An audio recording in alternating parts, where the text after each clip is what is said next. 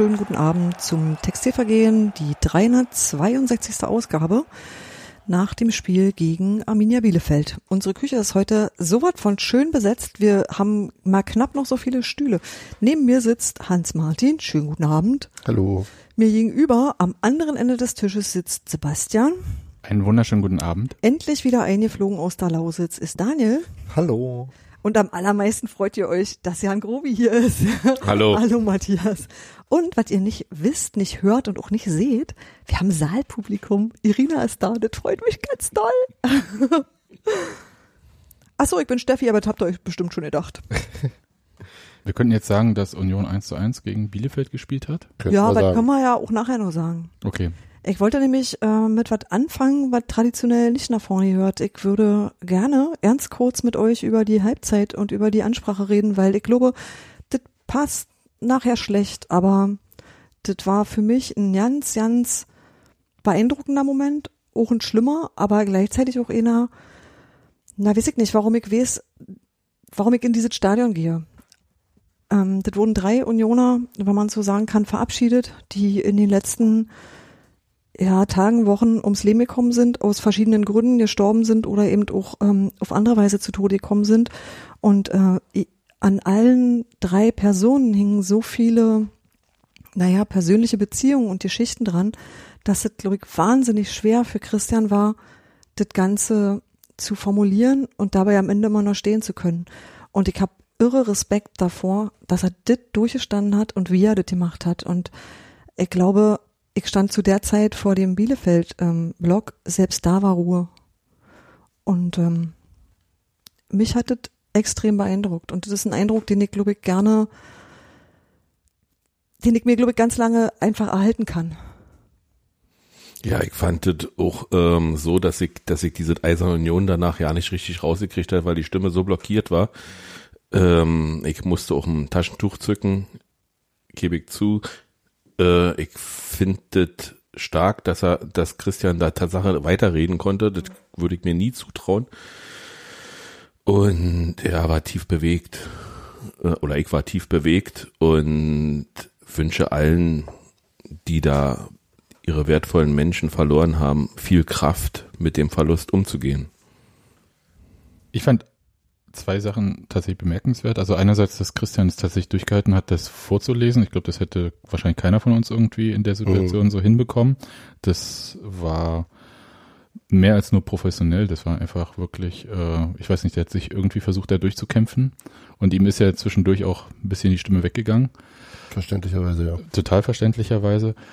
Was ich noch bemerkenswert fand, war dieses Aufbranden von Applaus zwischendurch immer, als er dann diesen Brief vorgelesen hat von den Eltern, wo ich so gedacht habe, das ist wahrscheinlich so, man wusste nicht mehr, was man machen soll und dann muss man halt applaudieren, weil man halt irgendwie dieses Gefühl muss raus. Obwohl ja da Klatschen irgendwie sowas, Ne, Man kennt ja dieses Applaus, also Ja, ja. dieses ähm, Klatschen zum ähm, zur Verabschiedung statt Schweigeminute, was ich an sich sowieso schon ziemlich gut finde, weil es halt so auch so Sachen würdigt, wenn es halt darum geht, irgendwie Leistungen zu würdigen.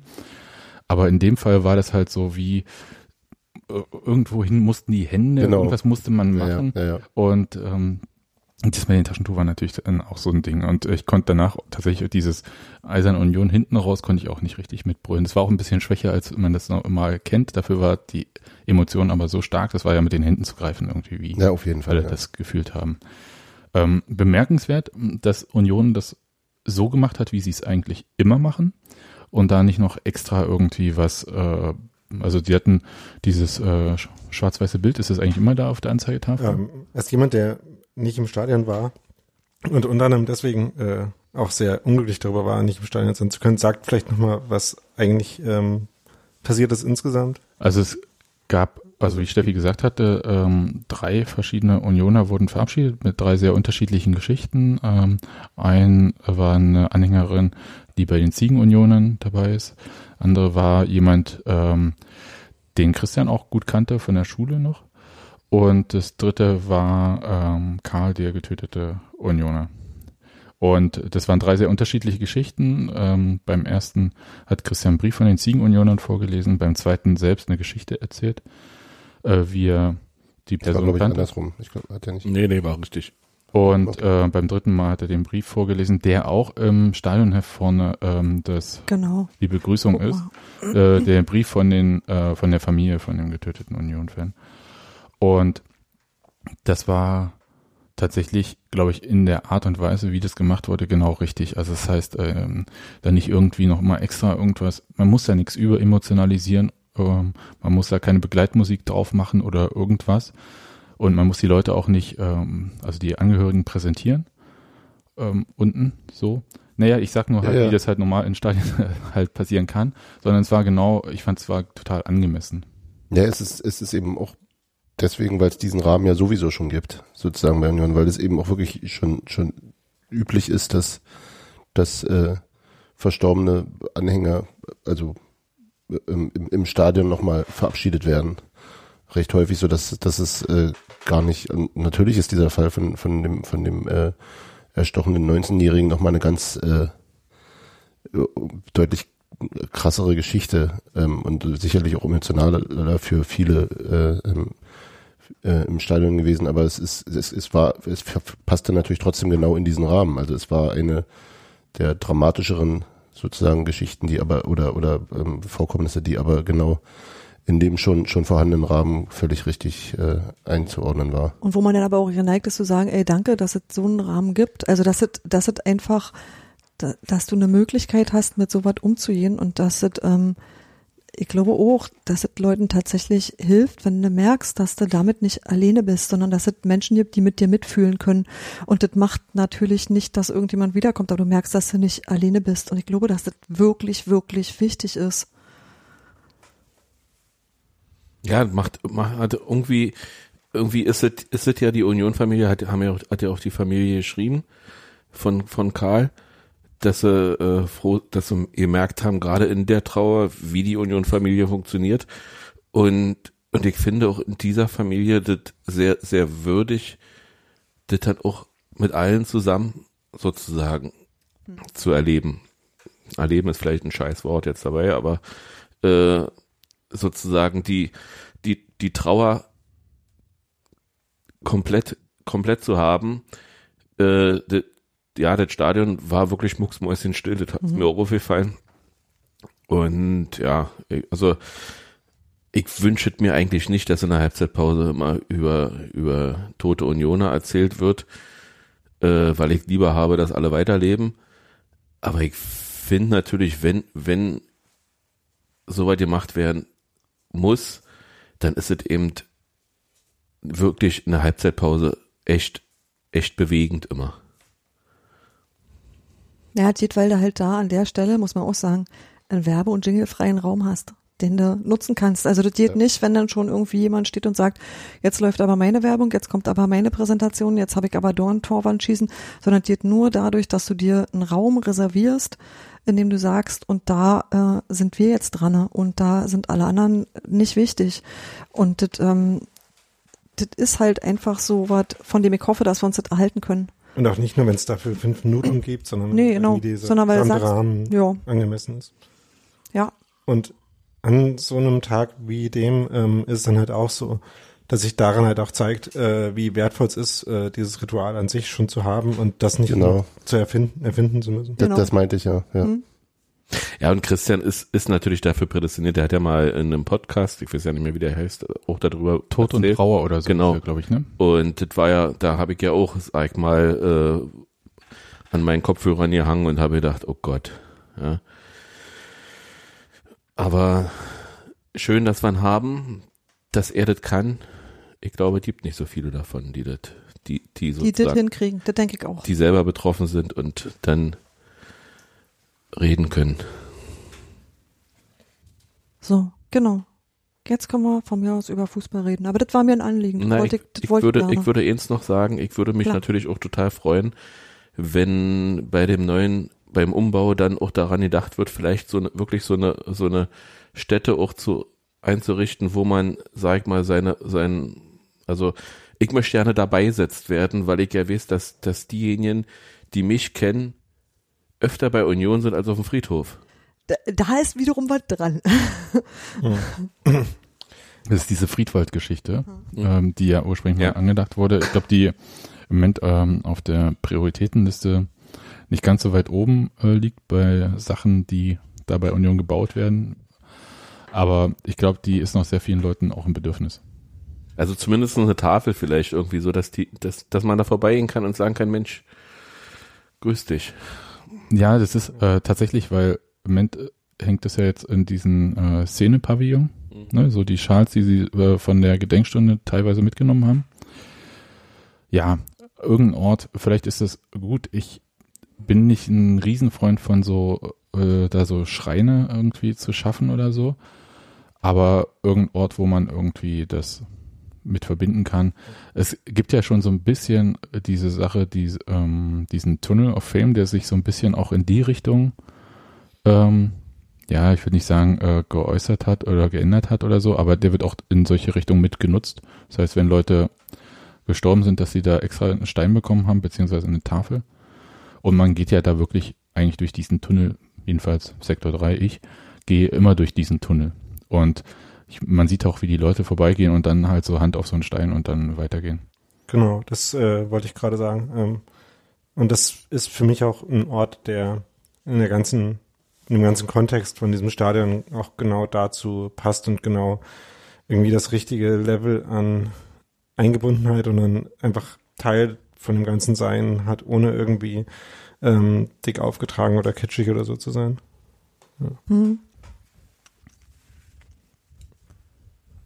So, Jetzt wollt ihr trotzdem über Fußball reden, oder? Auf jeden Fall. Union gegen Bielefeld, 1 zu 1. Union gegen Uwe Neuhaus. Wurmer hat das Beste gemacht, was man an der Stelle machen kann. Der hat gespielt. Er hat einen Doppelnamen. Er heißt Uwe Uwe. Ich hab Wurme so gefeiert in dem Moment. Ich fand das sehr schön. Ich mochte das. Das hatte ich heute beim Fußballspielen als Ohrwurm. Das war ganz komisch. Das äh, hält auch ein paar Tage. Das Mhm. Tatsächlich, es hält länger. Selbst Christian hat ja, glaube ich, auf Instagram sein Foto mit Uwe Ja. Neuhaus mit Uwe Uwe verhashtagt. Ja, das war auch wirklich, äh, das war irgendwie sehr, sehr charmant. können wir mal drüber reden, dass der, so, dass der Nein, Trainer sehr Sebastian, locker denn- geworden ist? Ich habe den Zettel und das steht erst weiter hinten.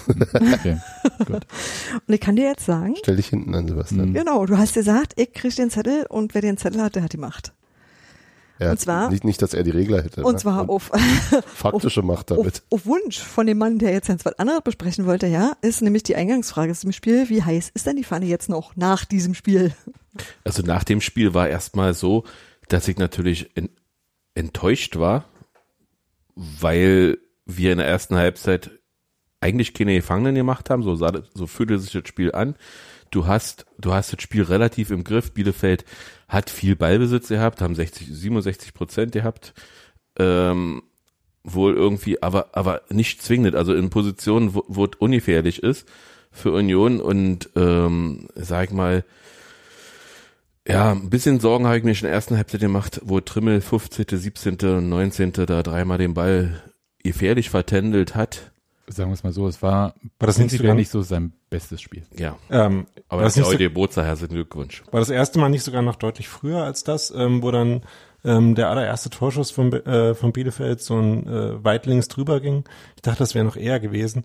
Und ich hatte eigentlich gleich in den ersten Minuten, bevor es dann irgendwie, es gab ja so nach fünf Minuten eine etwas längere Unterbrechungs, äh, Verletzungsunterbrechung, wenn ich mich gerade richtig erinnere. War das die mit, mit, mit äh, Fabian mit, Klos? Mit dem Schauspieler, ja.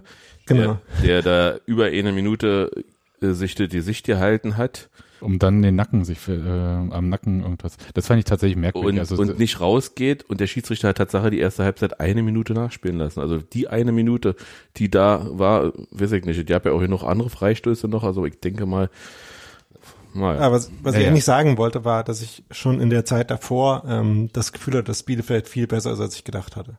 Ähm, nämlich, dass sie äh, viel mehr Fußball spielen und ähm, es hat sich halt gezeigt, dass sie da echt ein, eine gute Idee hatten und dass sie ähm, das gut ähm, umgesetzt haben und ich, äh, dass Union halt in den ersten Minuten fast äh, gar nicht im Spiel war und dass sie halt vor allem defensiv damit große Probleme hatten. Zunächst, ja. Ja. Am, am Ball hatten sie dann selbst da schon so ein paar Ansätze, die ganz okay waren, aber auch nicht so richtig. Ähm, und wie gesagt, dann, äh, also zum Beispiel bei der, bei diesem ersten größeren Ballverlust von Trimmel, wo er rechts relativ viel Platz vor sich hatte, da haben sie eigentlich vorher ganz gut rausgespielt gehabt und ihn ganz gut eingesetzt.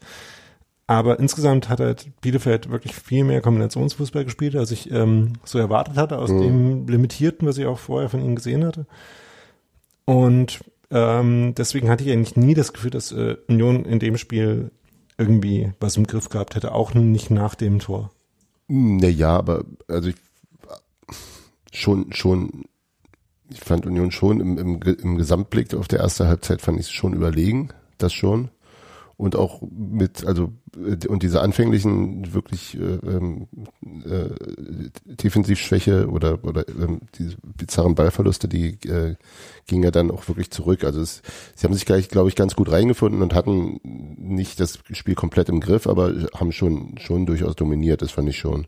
Ich fand auch, dass Bielefeld Und so Entschuldigung, wenn ich da kurz eingerätsche, aber die haben zwar viel Ballbesitz gehabt, aber es war so ein typischer, da habe ich gedacht, so ein typischer Uwe Neuhaus Ballbesitz, auch, aus dem halt auch nicht so viel wurde. Also die haben dann halt auch gerne hinten über vier Stationen auf einer Linie gespielt. Ich glaube, wir haben das schon mal über ein Spiel von Dresden gesagt. Das war Neuhaus in das war der gute Neuhaus. Neuhaus in gut.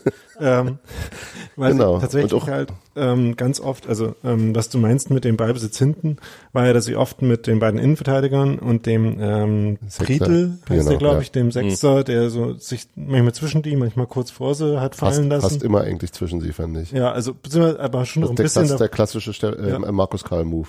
Ja, äh, ich hätte jetzt Busquets gesagt, aber naja, ähm, ähm, also so ein bisschen vor die und dann hat und mit dem Torwart dann zusammen hatten sie halt so eine Raute quasi, ähm, ähm, in der sie dann da durchgespielt haben und wo Union irgendwie nie aktiv äh, ins Pressing gekommen ist, so richtig. Aber auch nicht, für, auch nicht wirklich Ich fand- gegangen ist und- andererseits. Ich Also, fand schon, dass, dass Also ja, genau, das meinte ich damit. Also Ja. Union hat es nicht so richtig mit aggressivem Pressing versucht. ja, Und aus dieser Raute raus haben sie dann halt, nachdem sie sich eine ganze lange Weile Zeit nehmen konnten, nachdem sie die Lage sortiert haben, gesagt, haben sie dann sinn, sinnvolle ähm, lange Bälle gespielt, oft äh, diagonal nach vorne und sind dann da halt super nachgerückt und äh, haben da sehr schöne äh, abgestimmte Laufwege gehabt und haben halt, also oft ist ja, wenn man sagt, die spielen viele lange Bälle, ähm, dass dann irgendwie relativ viel Zufall dabei ist. Das war aber in dem Fall halt gar nicht so, weil sie halt ähm, die langen Bälle auf jemanden gespielt haben, der drauf gewartet hat, der die verarbeiten konnte dann oft. Also äh, Vogelsammer ist, äh, macht das halt zum Beispiel gut.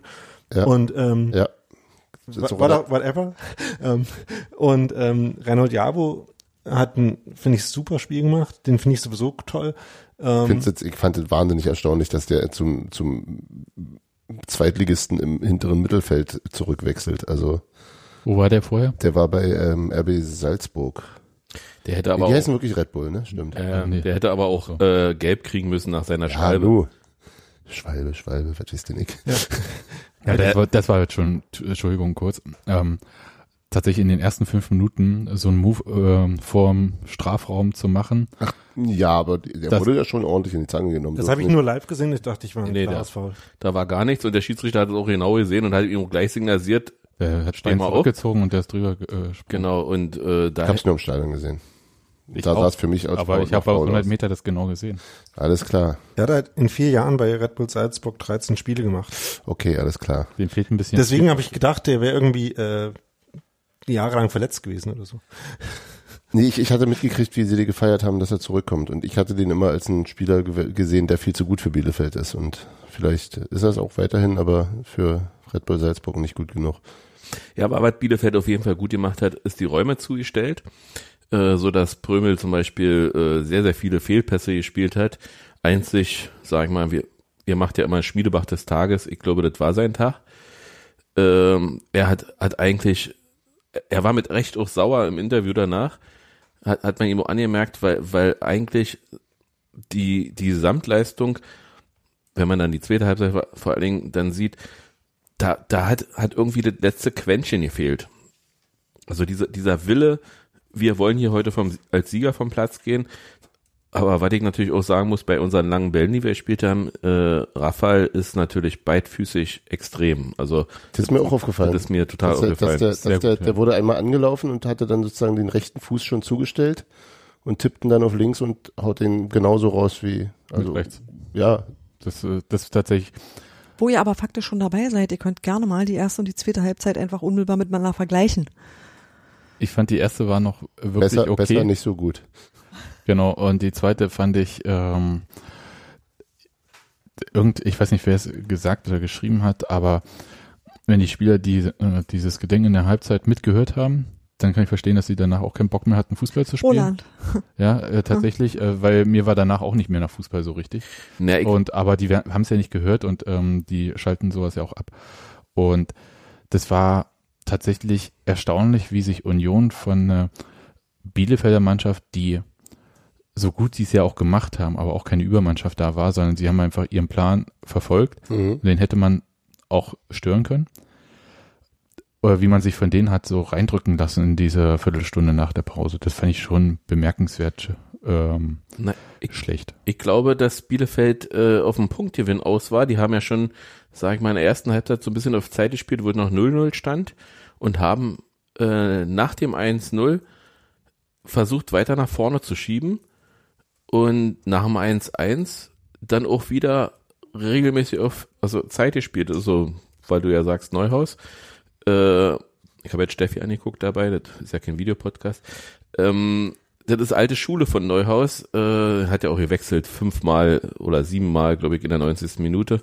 Ja, aber das kann man, kann, das kann man ja Uwe Neuhaus jetzt nicht vorwerfen. Ja, Deshalb waren sie würd- zeitig Würde wechseln, genauso also- machen. Und, und, da- und vor allen Dingen auch wirklich die Spieler wieder positioniert, ganz an der Außenlinie, komm mal rüber, langsam Ja, gelaufen. Gehört dazu. Ja, Ja. das ist so typisch Neuhaus, das haben wir ja früher Machen immer andere gesehen. Trainer aber auch genauso. Das ist jetzt nicht äh, Neuhaus exklusiv. Ja, also, aber die, die zweite Halbzeit, Union hat da überhaupt nicht mehr ins Spiel gefunden. Höchstens, ich würde die fünf Minuten nach dem 1 zu 1 noch nehmen, Ja, als man es geschafft hat. Man hätte einfach, und das haben auch viele Spieler nach dem Spiel gesagt, das 2 zu 0 nachlegen müssen, als man konnte. Die Chancen waren in der ersten Halbzeit ja da. anders als das, das eben auch zur ersten Halbzeit äh, an eine richtige große Bielefelder Chance in der ersten Halbzeit kann ich mich eben nicht erinnern. Doch, war inne. Wo, wo der, wo der Klos in der Mitte durchläuft, äh, und also wirklich über Tor zieht.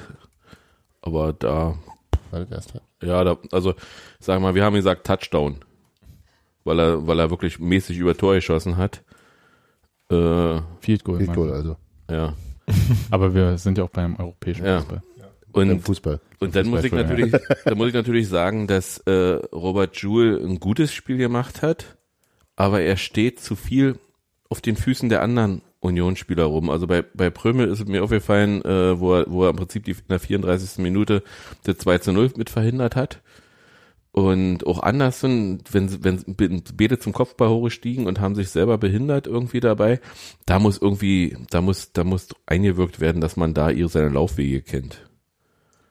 Ja, das ist, glaube ich, tatsächlich ein Thema bei Robert Joule, also wo er sich positioniert. Mhm. Äh, äh, ja, ich glaube, Robert Joule ist auch jemand, der eher Wiese vor sich braucht. Also, was mir eher aufgefallen war, dass die Spieler viel mit dem Rücken zum Bielefelder Tor den Ball angenommen haben und dann halt eigentlich kaum Chance. Äh, Daniel tippt hier die ganze Zeit. Bist, bist du eigentlich bei dem Podcast dabei?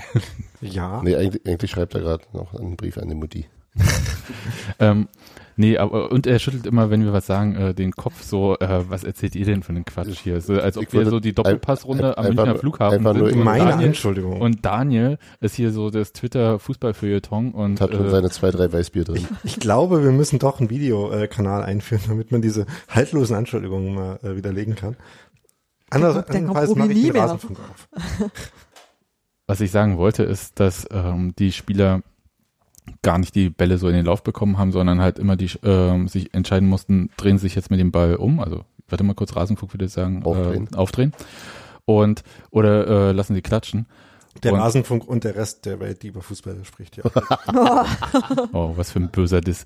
Und so richtig Geschwindigkeit kam halt in die Aktion bei Union nicht rein, wollte ich damit sagen. Das war dann auch so der Bielefelder Plan. Daniel, jetzt könntest du dich jetzt Auch äh, weil- integrieren. Ich mache ganz kurz noch, auch weil äh, der Schiedsrichter mit Andersen ein Problem hatte. Also er hat ja, glaube ich, alles gegen Andersen gepfiffen. Außer die äh, Vorlage zum 1 zu 0. Okay. ja. Und Anderson hatte auch ein, War dann- Das, hat, das hat Uwe Neuhaus in der Pressekonferenz auch erwähnt, dass nicht nochmal an- Anderson äh, geschubst hat das und gehört? der Aber war da Schiedsrichter das nicht gepfiffen hat. Ich habe es mir nicht nochmal angeguckt, aber ich dachte, wenn Uwe Neuhaus neutral das sagt, dann wird schon was dran sein. Neu ja, genau. Ähm, Anderson hatte auch mit sich selber schon durchaus Probleme in dem, in dem Fall, fand ich. Also ich finde, dass Anderson ähm, nicht so äh, sein bestes Spiel gemacht hat insgesamt. Ähm, oft irgendwie so ins Kombinationsspiel und so weiter nicht so perfekt eingebunden war. Also ich finde, ähm, dass er ein bisschen, äh, es gab so ein paar Szenen, wo irgendwie auch besser auf ihn gespielt wurden, also was du auch gerade schon äh, zu Schul sagtest, wo irgendwie Anderson so ein bisschen die Bindung gefehlt hat. Also ähm, Es wird, Ähm. es wird auch getrunken. Ja. Ich finde, ähm, ja, äh, ich meine, es zeichnet ja trotzdem aus, dass er dann solche Tore wie, ähm, wie das letzte Woche äh, dann trotzdem noch macht und ähm, eben irgendwie auch an anderen Toren vor, äh, äh, beteiligt ist. Ich habe übrigens jetzt gerade mir nochmal das äh, 1-0 angeschaut und habe da überhaupt nichts gesehen, was Anderson da falsch gemacht haben könnte, wirklich. Nee, Also- ich glaube, er sagte vorher im Mittelfeld. Also Im war Mittelfeld nicht unmittelbar. Wahrscheinlich war das Nee, so nee, drei. Minuten vorher. Ja, na, aber daraus entstehen solche Szenen. Uwe Neuhaus kann sich das abspeichern. Und Ja, ja. Dann ist, dann ist uns, uns allen wahrscheinlich auch aufgefallen, dass in der ersten Halbzeit äh, so. wir den Ball ausgespielt haben, wo Jule verletzungsbedingt kurz pausiert hat und Bielefeld den nicht zurückgeworfen hat. Fand ich aber nicht so schlimm, ehrlich gesagt, weil äh, der, ein, der Ball wäre ja sowieso anderen dort Leute im Stadion haben das anders gesehen. Das ist richtig. Das ich habe mich, ich hab mich drüber gefreut, dass endlich mal ein bisschen Stimmung. Galle das, das, mehr Hass im Stadion. das, das auch, aber wir müssen auch mal sagen, also ob sie den Ball zur Union zurückspielen und die den lang zu Bielefeld nach hinten kloppen oder Bielefeld ob den Einwurf nach hinten wirft, ähm, der, der Effekt war ja derselbe. Naja, beim, beim Ja, wir hätten den Ball gehabt, wir haben den Wenn wir den ausgeschossen. Ball lang äh, in, zu Bielefeld kloppen, könnten wir vielleicht auch noch gewinnen. Ja. Nee, wir, wir haben, wir haben ausgeschossen, Ja, also äh, Herr Hartl hat ausgeschossen und insofern hätten wir den Ball zurückkriegen müssen und, und nicht Bielefeld so. den Ball gewinnen. Also, okay, Ja. dann habe ich das verpeilt. Eben. Gut, dann, ähm, dann im Nachhinein äh, Tod und Hass dem DSC oder so. Genau. Ja. Ich habe jetzt nochmal gecheckt. Alles. Naja. Nee, ich sag nicht. Ich habe jetzt nochmal den, äh, den Teil gecheckt, den Uwe Neuers vielleicht gemeint haben könnte, wirklich eine ganze Langeweile vor der Szene. Auch das war nichts. Ja, aber so entstehen solche Szenen erstmal. Ne? Na gut. Ja. Nimm das, Uwe. Daniel sagt, war nicht. Ja, äh, äh, kannst du ihm einen Brief schreiben. Gib dir die Äh, Adresse. Der hört Ja. den ja hier. Ich habe tatsächlich nachdem, Damals, äh, Aber jetzt sag mal hier, ähm, Kritik ist ja gut und schön, aber was hätte Union denn jetzt anders machen sollen? Also ähm, Manuel Schmiedebach hatte ja da so Anmerkungen und ähm, vielleicht könnte er mir die ja erklären. Er hat fand, halt, ich fand die der, der war halt wirklich rätselhaft. Der hat halt genau, genau, der hätte gesagt, äh, 60 Minuten kämpfen, 30 Minuten Fußball spielen. Aber der so, war so und spielt, vor allem- vor so allem spielt man zweite Liga. Vor So allem spielt man zweite Liga. Er hat gesagt, du Genau. musst erst 60 Minuten kämpfen und kannst dann Ja. erst 30, und das ist so, Ich glaube, da hat er aber recht. Also das, wenn na, erklärt mir. Ich du bin, musst zuerst ja, ich bin Boden laufen, bis, bis sich nicht mehr wehren können und dann kannst du anfangen. und dann machst du sie platt. Ja, also so wie quasi gegen Sandhausen, nur dass da statt 30 Minuten drei Minuten Fußball gespielt haben oder wie? Das ist Ähm. egal. Aber äh, du musst, äh, ich glaube, dieses, äh, was Bielefeld ja tatsächlich gezeigt hat, war ja eine Präsenz ähm, auf den zweiten Bällen in den ähm, Zweikämpfen. Die waren in den Zweikämpfen auch, glaube ich, einfach körperlich robuster. Oder also es- das ist mir ein paar Mal aufgefallen, mit Mees hatte da mehrere solche Szenen, auch Trimmel mit Te Teile seiner unglücklichen Szenen hat noch damit zu tun, dass der dass ich den Eindruck hatte, der war gar nicht auf die Wucht gefasst in der mit der Vogelsammer in ihn in ihn äh, äh, reinrauschte. Und auch Mees ließ sich da, also das, das, das wirkte manchmal so ein bisschen naiv, wie wenn, wenn Kinder gegen ähm, Erwachsene Fußball spielen und einfach Checkst du auch die Kinder mal weg? na klar. Okay, aber Nein, also so, Sebastian Polter hätte, glaube ich, äh, Der hätte seinen besser Spaß gehabt, genau. Ja, glaube auch. ähm, und, so ein Spiel hatten wir übrigens heute, aber naja. und ähm, Ja, falls ihr es noch nicht gehört habt, Daniel hat übrigens ein hervorragendes Fußballspiel heute gehabt. Und ne, Daniel vor allem seine Mannschaft. Er, er gar nicht so sehr. und Daniel guckt in 3,5-facher Geschwindigkeit das Spiel. Insofern ist ihm klar, dass das Trimmel viel früher schon Abspielfehler hatte. Ja. Und da ist es aber mit den 60 Minuten Kämpfen schwierig. Aber, Nee, schon vorbei. Aber, dann, dass wir in 30 Minuten Fußball spielen, kommt dann hin. Ja, aber, ja aber ganz genau. ohne Mist, ich, ich fand das ja ähm, tatsächlich bemerkenswert, dass Manuel Schmiedebach sich so geäußert hat, weil es halt so dieser Punkt äh, ist, dem Hallodri und Schlendrian äh, vielleicht mal, bevor es wirklich bitter wird, da mal so dazwischenhauen und sagen, äh, so kannst du halt äh, nicht reingehen. Wir hatten ja schon schon vermutet äh, vor zwei Jahren, als Hannover und, und Stuttgart mit in der Liga waren, dass der eine oder andere Spieler vielleicht auch weiß, dass in der ersten Liga sein Platz nicht unbedingt unbestritten ist und dass man da vielleicht auch einen Schlendrian so ein bisschen mit drin bringt. Aber doch nicht mit Absicht. Also das kann. Nee, ich mag, und ich vielleicht mag diese Kneipendiskussion dazu. Ja, okay. aber ich. Äh, Und, und wir haben jetzt aber Spieler mit mit mit Raphael, mit mit mit äh, äh, Schmiedebach, mit äh, ja, mit Übner, die das natürlich überhaupt nicht wollen, die das überhaupt nicht zulassen und und auch mit Marvin. Raphael Gikiewicz wird dich auffressen, wenn du da so spielst. Genau. Und, und insofern ist, ist, ist natürlich ähm, das diesmal wahrscheinlich nicht schuld. Aber, aber ja, ich, ich finde Daniel, was ist denn? ich find schon, Guck Fußball während wir Das- reden. Ach so, Nein. okay. Äh, jetzt ich, übrigens Standbild.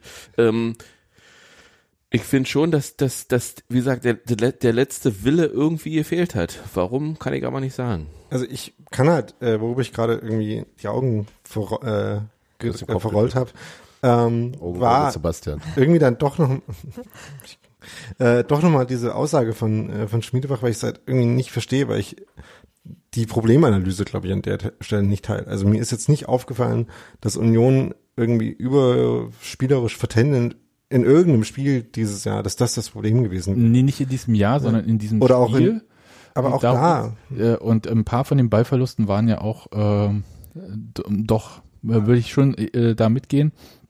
Und äh, er wollte, glaube ich, tatsächlich äh, darauf hinaus auf das Gegenhalten. Und dann hat er ja gesagt, dass er sich auf die Analyse freut. Ja. Und die hätten, auf die hätten wir uns alle gefreut, glaube ich. ähm, ich würde mich grundsätzlich immer darüber freuen, wenn ich äh, mehr davon mitbekommen würde, wie die Analyse intern so läuft. Wenn der AFTV endlich mal die, Die Trainergespräche die, die, die. Trainingsbesprechung mit.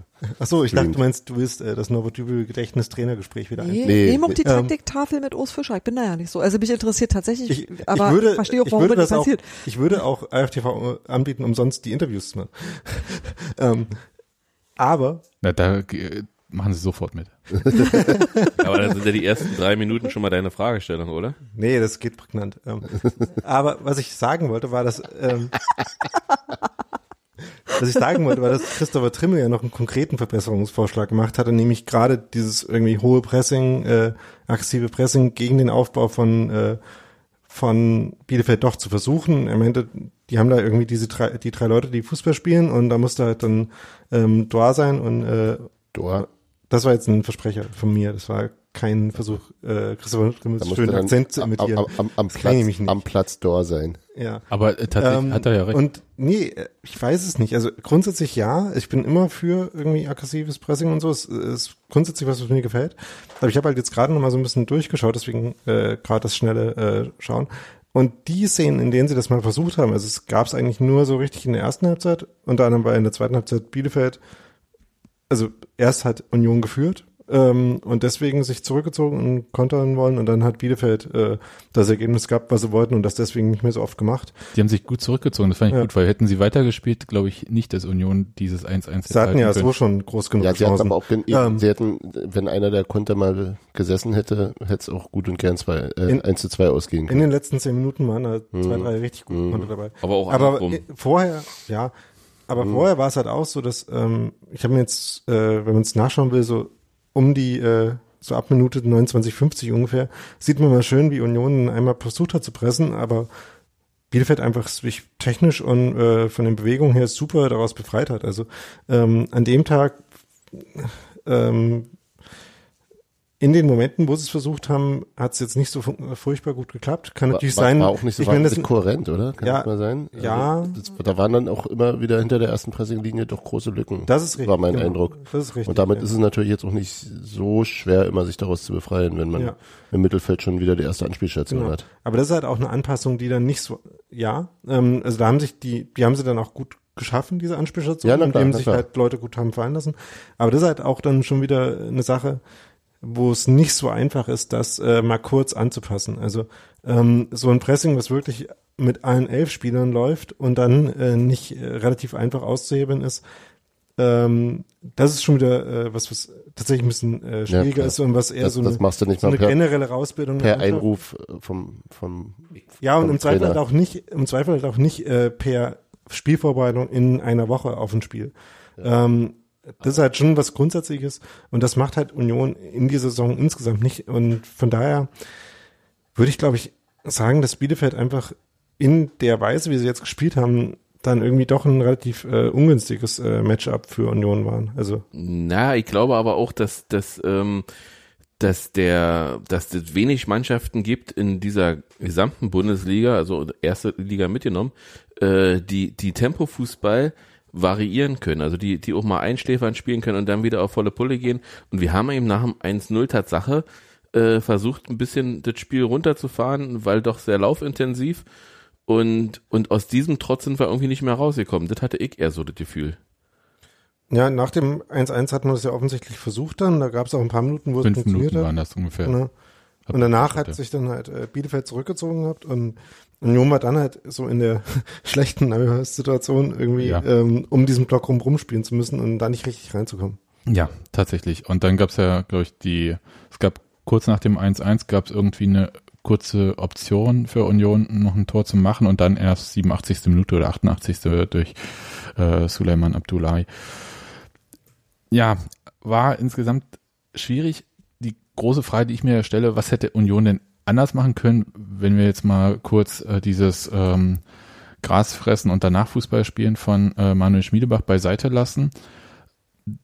die Frage stelle ich mir schon. Also wie reagiert man denn auf so ein Spiel von Bielefeld? Man könnte, also ich sag mal, immer, immer limitiert, äh, sonst, sonst wären die Spieler nicht bei uns. Aber man könnte natürlich, Es ist eine der besten Mannschaften der zweiten Liga übrigens. das mag ja sein. Das ist, also das ist unbestritten und habe ich ja auch vor zwei Wochen schon mal erwähnt, als, wir- als wir über St. Pauli gesprochen haben. Ähm, aber ich sag mal, das, Problem ist, du musst eben, du musst eben äh, auch dich hinten reinstellen können und kontern können und pressen können. Und, und das ist natürlich, sag ich mal, da musst, da musst du auch die Leute für haben. Und taktisch klug haben wir me- meines Erachtens zumindest in der ersten Halbzeit immer wieder die Räume zugestellt. Da war kaum Durchkommen für Bielefeld, auch wenn äh, das in dreifacher Geschwindigkeit anders aussieht. Ähm, und, und in der zweiten Halbzeit war, ja, war, war, war der, war, war irgendwie der Pep raus.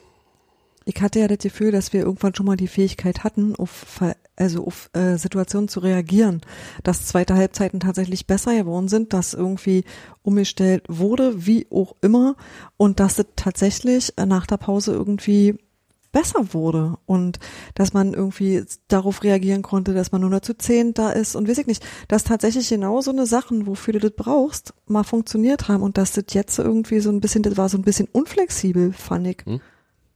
Ja, äh, gegen Duisburg war es ja zu sehen. Also da wollte die Mannschaft plötzlich, haben sie gesagt, äh, was, wir liegen hier zurück. Also jetzt, jetzt müssen wir auch noch, uns nochmal wehren. Und, und das war diesmal nicht so. Aber äh, Ja, was würdest du genau? zurückgelegen. Würde, würde ich, habe ich gegen Duisburg tatsächlich gar nicht so wahnsinnig empfunden, äh, sondern da, das hat der Marcel Hadl nach dem Spiel in Duisburg auch gesagt, dass sie ruhig weitergespielt haben und eben nicht mit der Brechstange. Ähm, und ich hatte, ich war tatsächlich während des Spiels in, Du- gegen Duisburg so ein bisschen unzufrieden, dass es sich, das sieht jetzt gerade nicht so aus, als würden wir das Ding noch unbedingt gewinnen wollen, aber sie haben einfach genau gesagt, wir, wir vert- vertrauen darauf, dass unsere Spielweise grundle grundlegend Chancen kreieren wird und eine wird dann auch reingehen und dann hat's geklappt.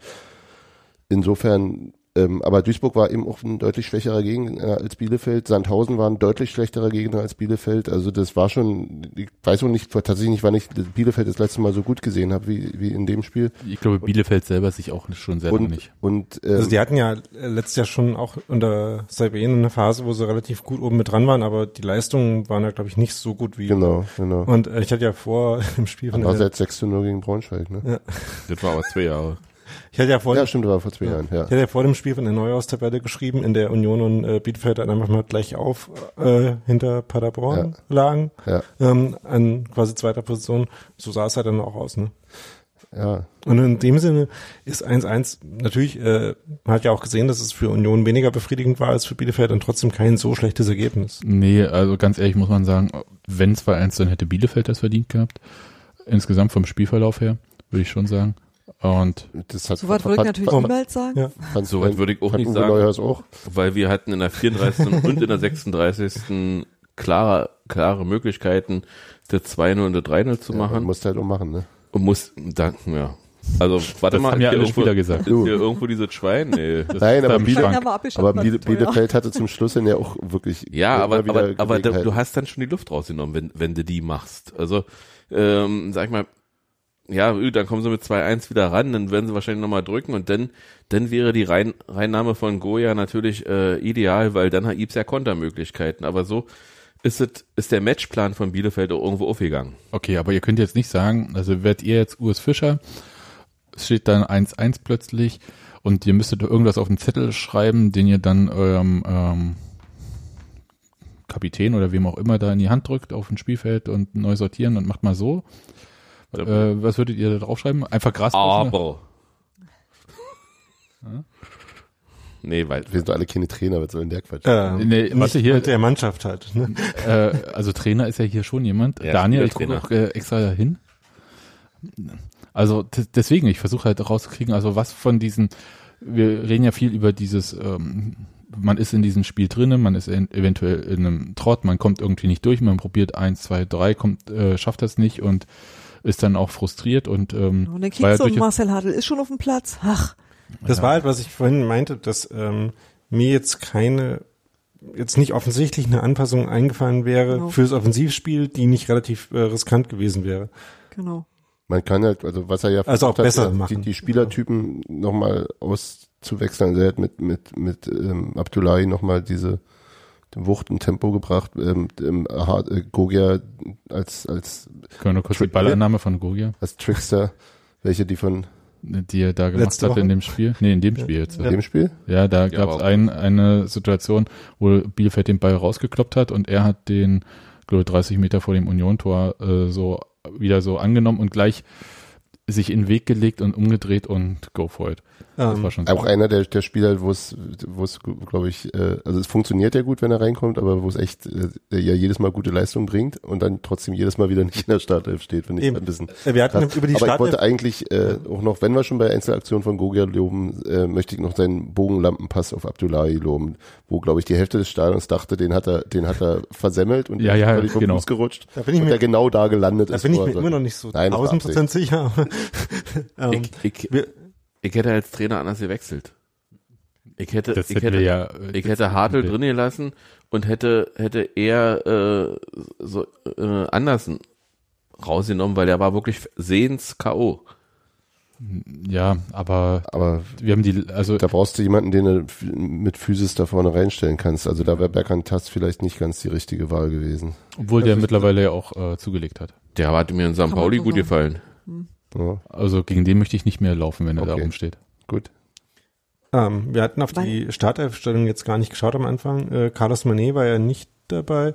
Ich weiß War nicht, noch nicht mal im Kader, ne? der war auch nicht im Kader, genau. Es war Ähm, kalt und der hatte vorher eine Muskelverletzung. Ich glaube, das war jetzt nicht so das Ding, wo du auf Wurde Risiko aber noch Genau. nicht mal gefragt in der PK. Da wurde Na, doch, in der, in der PK in der wurde. PK wurde gar nichts gefragt. Ach so, äh, nachher meinst du? Ja. Ach so, äh, Aber ich jetzt nicht gesehen. Ja, Es wurde vorher gefragt, wie fit er jetzt wieder ist, nachdem er in, ähm, genau. in Duisburg in der Halbzeit ausgerüstet musste.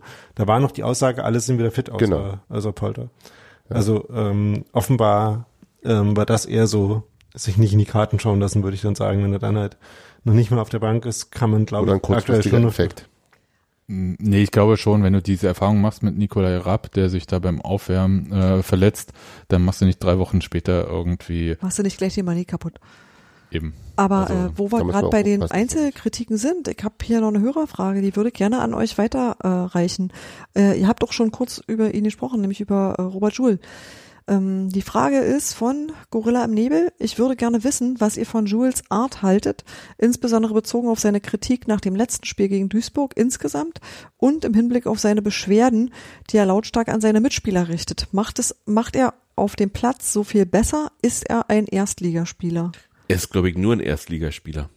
Also Ich er hat, diese Beschwerden gar nicht wahrgenommen. ich habe die auch nicht Doch, wahrgenommen. ich schon, weil ich ja diesmal mit 400 Millimeter ausgestattet relativ viel fotografiert habe. Und ja, der ist tatsächlich viel am Lamentieren. Reden, am Dis nee, der ist einfach äh, tatsächlich permanent in Kommunikation. Also ich, ich habe ihn in Dortmund bewundert. Ja, da, da war nun wirklich ein schnelles Spiel und da hat, ist er richtig aufgeblüht. Also dieses schnelle Spiel fand, fand er gut. Da, das hat ihm Spaß gemacht. Ich glaube, Kämpfen gehört nicht zu seinen großen Tugenden. Er ist eher der spielerische Typ. Äh, er sieht manchmal so aus, als ob er, als ob er ewig lange braucht, um zu begreifen, was gerade vor ihm passiert. Aber eigentlich, eigentlich äh, ist er doch relativ zügig.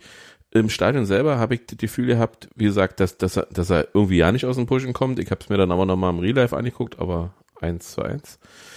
Ähm, und da war, war wirklich festzustellen, dass er viele Ballaktionen hatten, hatte, die, die dann zwingend wurden, also die dann, die dann nach vorne gingen. Ich fand tatsächlich, dass, dass Jules äh, unser bester Offensivspieler auf dem Platz war ähm, gegen Bielefeld, möchte ich fast sagen. Koge hatte gute Aktionen, aber zumindest gehörte er deutlich zu den besseren Spielern an dem Tag. Ähm, und okay, ich habe dieses, dieses, äh, das habe ich jetzt schon, hatte, hatte Nils auch auf Twitter irgendwie geschrieben, dass sich beschwert, da hat es aber noch nicht spezifiziert, ob gegenüber dem Schiedsrichter oder gegenüber den Mitspielern. Aber ich habe so oder so nicht großartig wahrgenommen.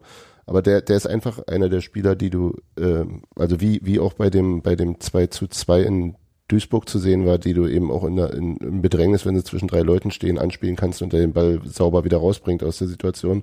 Und davon haben wir jetzt nicht so wahnsinnig viele. Und damit, und wenn er das sozusagen nochmal besser, also was wir vorhin hatten, auch mit dem, wo, wo er steht und ähm, wie er sich positioniert, wenn man das sozusagen nochmal besser einbindet, dann ist das ein, dann haben wir keinen, der das so gut kann wie er, glaube ich. Genau, Schul ist eigentlich so der Spieler bei Union im Mittelfeld und überhaupt der in engen Räumen so mit am besten klarkommt. Also Obwohl er so riesig das, ist. Genau, das, und das hat, aber das ist eigentlich auch cool, ne? Also es ist ja so ein bisschen der Kevin Durant-Effekt, dass du irgendwie Skills hast, aber auch trotzdem äh, physisch irgendwie überragend bist. Kann dir nicht folgen, aber es klingt Kev gut. Kevin Durant ist bestimmt irgendein Basketballer. Basketball, wollte ich gerade sagen. Genau.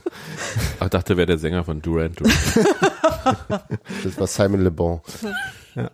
Äh, Genau, also ähm, also ich glaube, das Potenzial von Jude ist halt schon äh, groß. Ähm, und ich finde auch nicht, dass man ihm Ist ja auch sein irgendwie, Wechselspieler.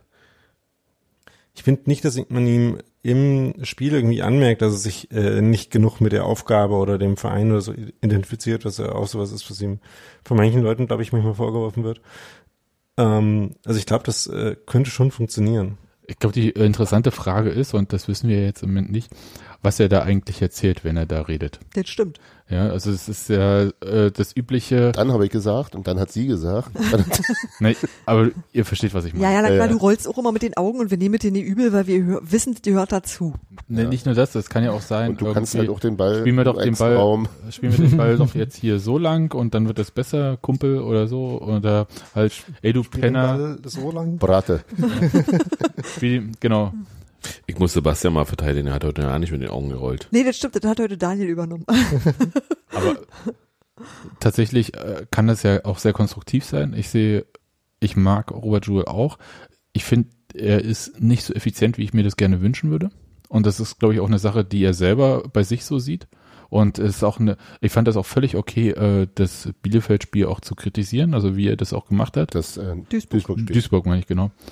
Ähm, Bielefeld hat er bestimmt auch kritisiert, aber ja, äh, er hat ja, Aber da war kein Mikro dabei. nee. er hat ja auch nicht Unrecht. Nee, eben, der hatte, er, er hatte faktisch einfach recht und es geht halt da- darum, das finde ich schon, dass du Spieler hast, die halt in einem Moment, wo das Ergebnis noch stimmt, aber vielleicht im Spiel nicht alles gestimmt hat, die dann auch sagen, okay, cool, die drei Punkte, aber können wir mal bitte hier drauf Genau. achten.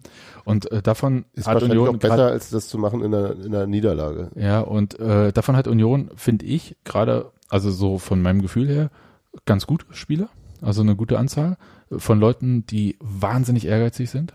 Na, Rafael Gikiewicz nimmt seinen Ja. Mitspielern jedes Gegentor übel. Ja, aber was ich, was ich Robert Schul auf jeden Fall übel nehme, das hat meine Frau, da hat meine Frau mich darauf hingewiesen, äh, er rennt an, auf den Torwart beispielsweise, und die letzten fünf Meter wird er langsamer. Ja. Nee, aber man kann ja und Absicht sein. Sebastian, und Sebastian Polter geht eben genau drauf. Ein Spielbacher würde auch total drauf gehen. Ja, mit in- gestrecktem Fuß. Ja, meinetwegen auch mit gestrecktem Fuß, um irgendwie den Torwart dazu zu bringen, dass er, dass er, dass er einen Fehler macht. Und ähm, ja, vielleicht ist da Robert auch schon zu weit, dass er, dass er, dass er schon weiß, ach, jetzt passiert sowieso nicht mehr, ich kann ja, kann, äh, kann ja jetzt ja nicht machen, ich habe ihn angelaufen, reicht ja auch. Ja. Nee, das, ich glaube, das ist so eine Interpretation. Ja. So von außen, ähm, was ganz viel mit so Körpersprache oder sonst welchen Sachen zu tun hat, Ja, das kommt, das glaube ich, bei ihm auch immer so eine. dass das vielleicht ein bisschen lässig bei ihm aussieht oder ja. so. Weil er halt, äh, also du hast das ja bei großen Spielern prinzipiell so. Gerade wenn sie technisch äh, ganz gut am Ball sind, dass das dann immer ein bisschen zu lässig aussieht. Kommt jetzt ein Was Kind ihr rein? jetzt nicht hört, da kommt ein Kind drin. Das Das ist aber Kind durftet ihr alle schon die ganze Zeit eigentlich gewartet der einzige haben. Grund, warum wir diesen Podcast machen. Genau. Ja. Ja.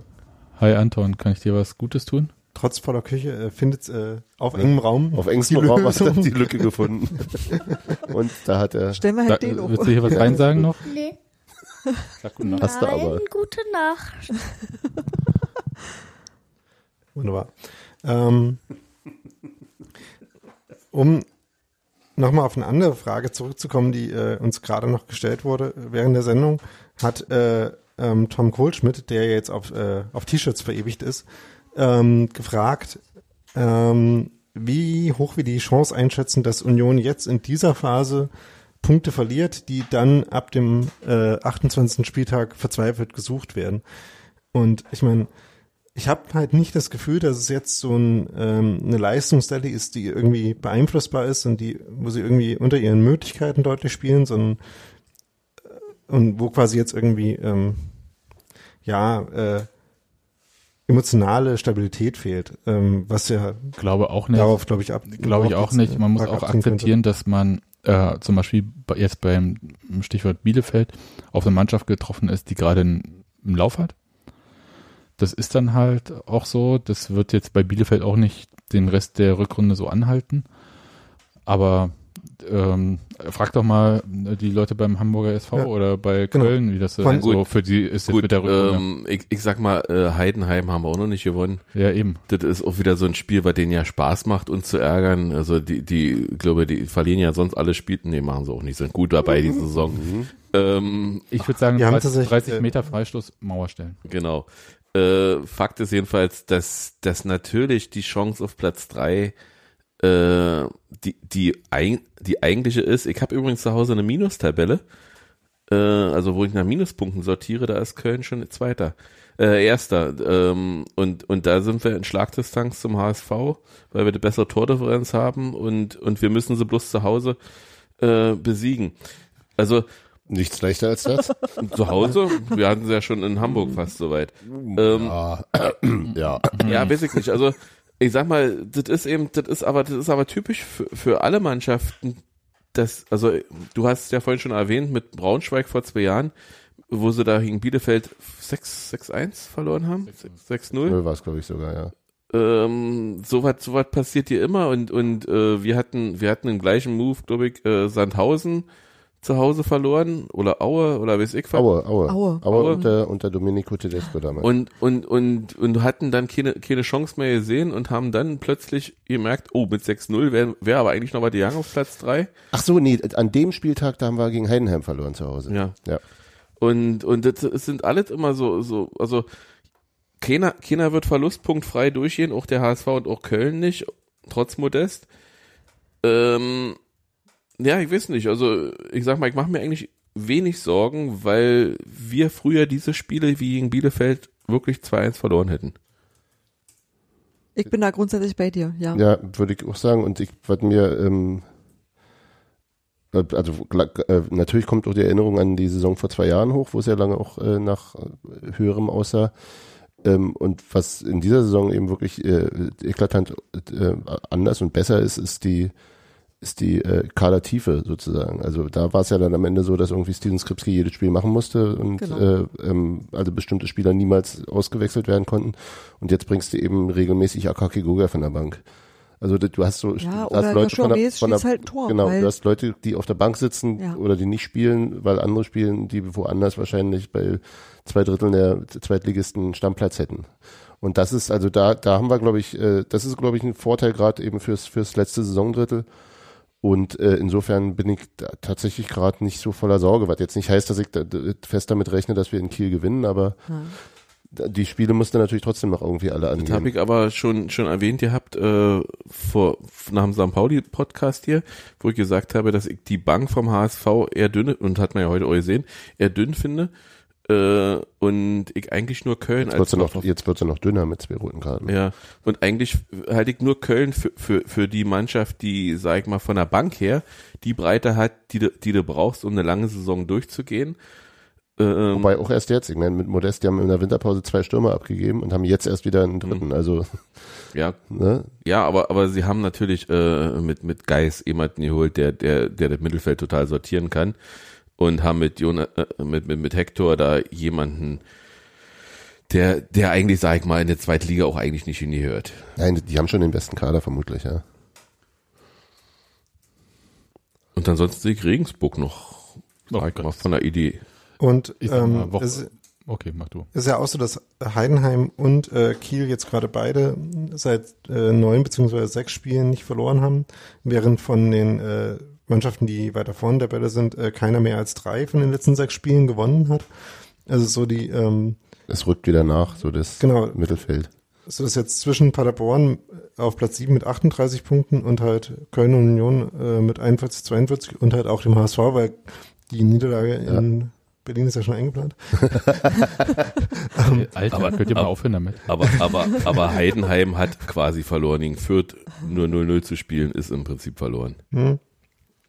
Ja. Ja, also jedenfalls ähm, wird es halt tatsächlich jetzt spannend in den äh, Spielen gegen Heidenheim, Paderborn und äh, Kiel. Okay. Kiel, Ich ja. habe übrigens noch eine Fun-Frage. Nehmt ihr das sowas auch? Eine Fang- oder eine Eine Fun-Frage? Fun-Frage. F-U-N, eine Fun-Frage. Und zwar hat mir mein Mann vorhin diktiert, Andreas Vogelsammers Oberschenkel und dass Daniel dazu eine Meinung hat. Ja, erstmal habe ich eine Meinung dazu.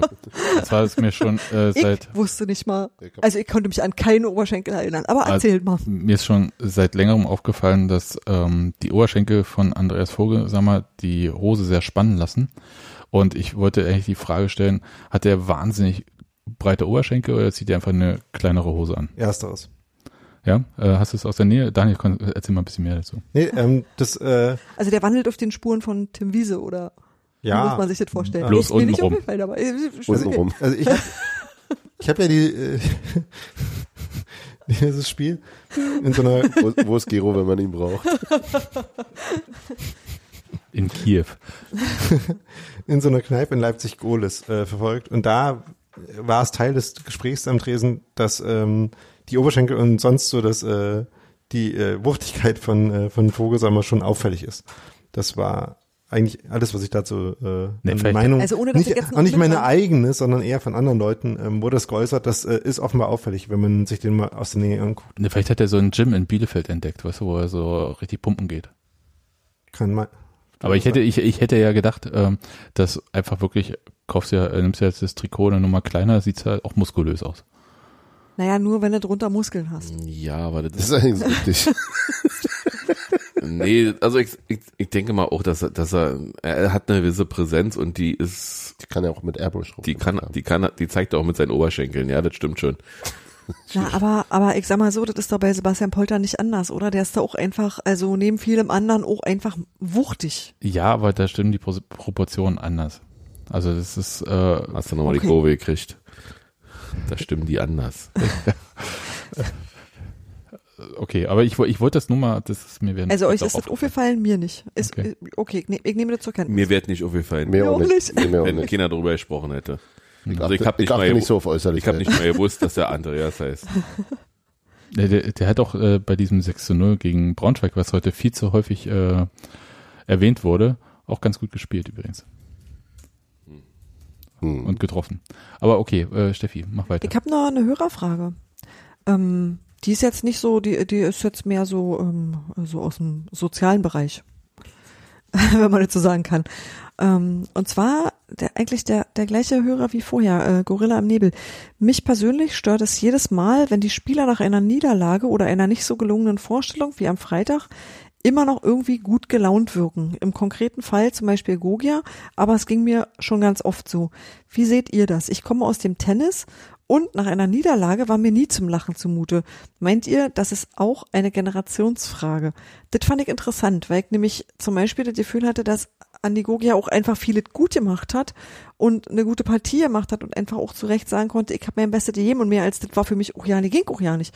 Und ähm, die sind ja insgesamt, fand ich, eher, na sag ich mal, verhalten äh, um die Kurve gegangen. Die sind halt gekommen, weil sie wussten, die hört sich so, aber die haben ja jetzt nicht großartig Party gemacht oder irgendwie was, sondern die wussten halt, ich gehe da vorbei, weil alles andere ist auch asozial, aber es war jetzt nicht so, dass sie da schier ausgerastet sind und zwar so als ganze Team.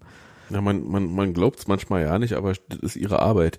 Äh, Fußball Ja. spielen. Und wir, wir Fans leiden eben mit. Also die können, die, ein Fußballspieler kann Tatsache, äh, Daniel, du wirst es mir heute bestätigen können. Du hast ja heute gespielt. Äh, man, du kannst du kannst Tatsache äh, frohe Laune trotzdem sein, äh, wenn du deine Arbeit für dich gut zufrieden gemacht hast. Äh, du siehst nicht das Ergebnis, glaube ich, vordergründig, sondern du siehst eigentlich, sag mal, was du abgeleistet hast. Und, und da muss man sich eigentlich auch, also da muss man in meinen Augen auch mit seiner eigenen Arbeit vielleicht vergleichen. Ich mache das immer sehr gerne. Wenn das Klima stimmt, dann freust du dich auch mal, wenn, wenn was nicht geklappt hat. Und ähm, ja, weiß ich nicht. Also ich, ich würde das nicht überbewerten. Na klar tut es weh, wenn, wenn man sieht, dass einer lacht, wenn er gerade zwei Tore äh, ver, verschuldet hat. Aber was willst du machen? Ich weiß nicht, ich würde da tatsächlich äh, selten irgendwie viel reininterpretieren wollen. Ähm, ich meine, man lacht ja in den komischen manchmal mal. Äh, Ich habe da noch nie drüber nachgedacht. Ich habe das, hab das jetzt einfach nur so weitergegeben, weil Ja, ich dachte, das ist genau. eine interessante Frage. Ich habe darüber da so noch nie nachgedacht. also jetzt in dem, also ich habe darüber schon oft nachgedacht, auch gerade in Kabinen nach Niederlagen. das, also ich kann vollkommen nachvollziehen, dass einem das äh, auf die Nerven geht, wenn äh, sich andere nicht angemessen über Dinge ärgern, die, über die sie sich zu ärgern haben. Also du wärst keiner der Kandidaten, die dann lachend vom Platz gehen, ja? Das kommt stark ich das jetzt, an. habe ich das jetzt so richtig gesehen? Also ein bisschen, also ähm, es kommt wirklich drauf an, es gibt mehr oder weniger nieder, äh, äh, mehr oder weniger ärgerliche Niederlagen. Und ähm, das Spiel jetzt äh, konkret, ähm, auch wenn es nicht den, das Ergebnis hatte, äh, dass man sich gewollt, äh, gewünscht hatte, das, und das hatten wir auch gesehen, war jetzt, glaube ich, keins, was ähm, so total die Stimmung quasi verhageln müsste. Also da würde ich gerade Akagi Gogia, der dem ist, glaube ich, sowieso schwierig fällt, nicht zu lachen, so ich ganz glaube, generell der ist einfach so ein, ähm, nicht übel nehmen. Das kommt noch da erschwerend hinzu. Also äh, grundsätzlich bin ich bei solchen Sachen immer so ein bisschen vorsichtig und mich erinnert so etwas schnell an äh, Körpersprache-Diskussion. Ähm, dieses, also dieses Reindeuten in, in bestimmte Dinge. Ähm, und das ist, glaube ich, auch so hochgradig individuell, wie man mit solchen Dingen umgeht und was man nach außen zeigt und äh, ähm, dass sich da, also da kann man einfach, das ist das Risiko, komplett daneben zu liegen, so groß, dass ich da eher die Finger von lassen würde, da, da Deutungen anzubieten. Ja, ich hätte jetzt noch kurz gesagt, ähm, Fußball ist halt Mannschaftssport, Tennis ist Einzelsport. Dann ähm, weiß ich jetzt nicht, wie äh, der Kollege Gorilla im Nebel, äh, wie professionell er Tennis spielt. Weil Also, der, den du bei, bei Obi getroffen hast, ne? nee. Ähm, aber äh, also Das Gorilla im Obi. genau. Aber tatsächlich ähm, musst du ja als Profi, wenn du halt äh, in einer gewissen Art von Öffentlichkeit stehst, musst du ja dann halt noch so diesen ganzen Zirkus absolvieren, während du halt als Amateur einfach vom Platz gehst und dann halt in der Kabine, wie Daniel halt beim Kasten Bier wahrscheinlich, äh, den Frust ablässt oder so, Pro Nase. pro Nase. und und äh, Der hatte seinen Kasten heute schon. aber stell, dir- stell, stell vor, also zum Beispiel die Stimmung war ja so interessant nach dem Spiel, jetzt nach diesem 1 zu 1. Es war ja, jetzt keiner von uns war jetzt in der Stimmung geil gespielt oder so und jetzt feiern wir die Mannschaft ab. Andererseits wolltest du aber der Mannschaft auch Respekt zollen, weil gekämpft haben sie ja, das konnte, konnte man denen ja nun wirklich nicht vorwerfen. Aber das heißt, das, ganz kurz, deswegen sind wir ja auch alle geblieben, haben geklatscht, applaudiert und dann geht diese Mannschaft halt diesen riesenlangen Weg, ohne aber natürlich irgendwie da so eine äh, Handlung machen zu können wie ähm, Händchen hoch oder irgendwie nochmal kurz ähm, Trikot wegschenken oder irgendwas und man geht so langsam Keiner auf den und Zaun gegangen. und es ist ja schon auch ein ganz schön langer Weg. Also das merken ja dann auch immer die Leute, die ähm, den Fan ähm, Liga Pokal gewinnen, äh, wenn die dann halt in der Halbzeitpause den ja, in der Halbzeitpause kriegen sie den Pokal und dann fangen die an Sektor 4 an, äh, gehen die ganze Stadion so rum und dann sind die wirklich fertig danach. Ne? Also, und man kann, Also ehrlich, mal 400 Und die haben sich- ist schon nicht wenig. die haben, nee, nicht nur das, die haben sich ja auch schon an der Mittellinie ausgefreut. Ne? Also das ist ja dann auch so und dann musst du trotzdem noch irgendwie so jubeln und so weiter und so fort. Und deswegen äh, verstehe ich schon, dass die Spieler dann irgendwie miteinander reden und dann äh, macht, macht irgendwer einen Witz, dann lachst du, mein Gott, also soll man nicht so viel reininterpretieren. Aber mir geht's als Ich Fan, verstehe aber, dass man das äh, mir geht's als, als Fan aber auch ähnlich. Ich fand das 3-0 in Aue äh, und das St. Pauli 3 zu 2 konnte man auch nicht vergleichen. Also ich war nach, nach dem 3-0 in Aue war ich richtig sauer, weil wir eigentlich gut gespielt haben. Und, und das abzusehen war, dass wir eigentlich, sag ich mal so, wie wir nach vorne spielen, ja, ja nicht hier verlieren werden. Und äh, dann kriegst du 3-0, da war ich wirklich 14 Tage richtig niedergeschlagen, weil auch kein Fußball kam. Und, und, und beim 3 zu 2 äh, in, in St. Pauli ging es mir eigentlich danach relativ, ja, also hab, bin ich relativ gut mit der Niederlage klargekommen. Also insofern wird es den Spielern wahrscheinlich auch so gehen. ja, und ich wäre, glaube ich, generell ein bisschen vorsichtig, Leuten irgendwie so Druck äh, aufzuladen, ihre Emotionen so zu gestalten, wie einem das selber gerade passt. Ja, ja. Jedenfalls, wenn man die, äh, wenn man da quasi nicht nah genug dran ist, um das wirklich bewerten zu können. Ja, ich hätte, ich hätte gerne noch als letztes äh, gesagt, dass wir von Spielern gerade bei Profis auch erwarten, dass die so ein Ergebnis abhaken und dann sofort irgendwie Schalter um, nächstes Spiel. Egal wie so dieses Spiel so richtig war. Du meinst, Andi Gogia war einfach schon weiter. Ne, der ist jetzt schon, in, schon über der, den nächsten Sieg gefreut. der, gedanklich war der schon äh, in der Runde beim zum Gästeblock in Kiel. Okay, das wollte Okay. ich nur sagen. Da kann ich mit leben. Ähm, wir haben interessanterweise zwei Themen, die sich äh, aus unterschiedlichen Perspektiven kreuzen. Und die kommen auch, ähm, ja, sowohl aus dem Stadion als auch bei uns aus dem Blog. Und zwar, Philipp Köster war, weil Bielefeld, nicht wahr, auch im Stadion und twitterte danach, Das ist äh, der Chefredakteur von Elf Freunde für ach so, das ich jetzt als bekannt vorausgesetzt, aber das ist natürlich richtig. Das, das, was ich leider auf Twitter nicht lesen kann. Er, er Aus irgendwelchen Gründen hat er mich mal geblockt. Er schrieb jedenfalls, bin Das ja nicht, bin ja nicht so oft an der alten Försterei, aber das ist ja nicht mal ansatzweise mehr der Hexenkessel von früher. Gleichzeitig Beobachtung von bei uns, äh, Eiserner, hier bei uns im, im Blog. Was denkt ihr, wie sich die Stimmung im ausgebauten Stadion verändern wird? Hintergrund, in der Saison war die Stimmung zumeist durchschnittlich, nicht vergleichbar mit der letzten. Gegen Bielefeld, mein Eindruck, als es schlecht lief und die Jungs hilflos wirken, war sie wieder deutlich besser. Wenn aber mit der Vergrößerung auch mehr Touris kommen, könnte das bei Erfolg zu weniger Stimmung und bei Misserfolg zu leeren Rängen führen? Ah, Also das sind schon irgendwo so, Mhm. Das, Also, also ich habe mir diese Frage gewünscht, muss ich sagen, weil na ich fand, das passte halt gut, weil ihn mal aus dem Gästeblock betrachtet und ihn mal von Nee, innen heraus. ich, äh, Ich will Philipp, einmal kurz was, äh, bevor du das Ja. sagst. Die, das Argument ist ja ein bisschen komisch an der Stelle, ne? Weil es jetzt schon irgendwie nicht immer toll ist, wird's, äh, machen wir uns deswegen dann Sorgen, wenn es umgebaut ist, dass es dann anders wird. Also, ähm, dann ist ja offenbar nicht nur ähm, das Bauliche irgendwie das, was Dinge beeinflusst. Ne? Ähm, und ich glaube, dass es halt auch super einfach ist, irgendwie sich an die tolleren Momente in der Vergangenheit zu erinnern und Na, die ja weiterzuschreiben. Ich meine Frage, meine erste Frage war ja, welches Frühjahr ist denn ihr meint? Weil für mich gibt's ein Frühjahr mit 2000 Leuten und für mich gibt's dann irgendwo so eine Phase dazwischen. Für mich gibt's irgendwie so eine Scheiße, wir steigen auf. Also für mich gibt's so mehrere Sorten von Frühjahr und die Stimmung war unterschiedlich und deswegen ist mir in dem Moment, und das meine ich wirklich ja nicht böse, nicht klar, welches Frühjahr gemeint ist. auf und das, sorry, ähm, auf die Gefahren, jetzt übermäßig unseren anderen Podcast zu plagen. ich, ich, ich, wollte, ich wollte genau das Doch, mach machen. mal. Man auch gerade hart muss Feuer- als früher, als früher die Rede Wir haben ja gerade in der äh, und niemals vergessen Folge, die heute Morgen erschienen ist, drüber gesprochen, wie irgendwie äh, damals beim bei einem 3 zu 0 Sieg gegen Babelsberg in der Halbzeit noch die Mannschaft äh, ausgepfiffen wurde. Und Menze rausgerufen wurde. 4000 Zuschauer übrigens äh, im Jahr 2000. Ja, genau. Und ich äh, kann mich auch in irgendwie, was mein, war der Zeithorizont, den Köster in dem Moment gesagt hat, irgendwie vor drei, vier Jahren oder so.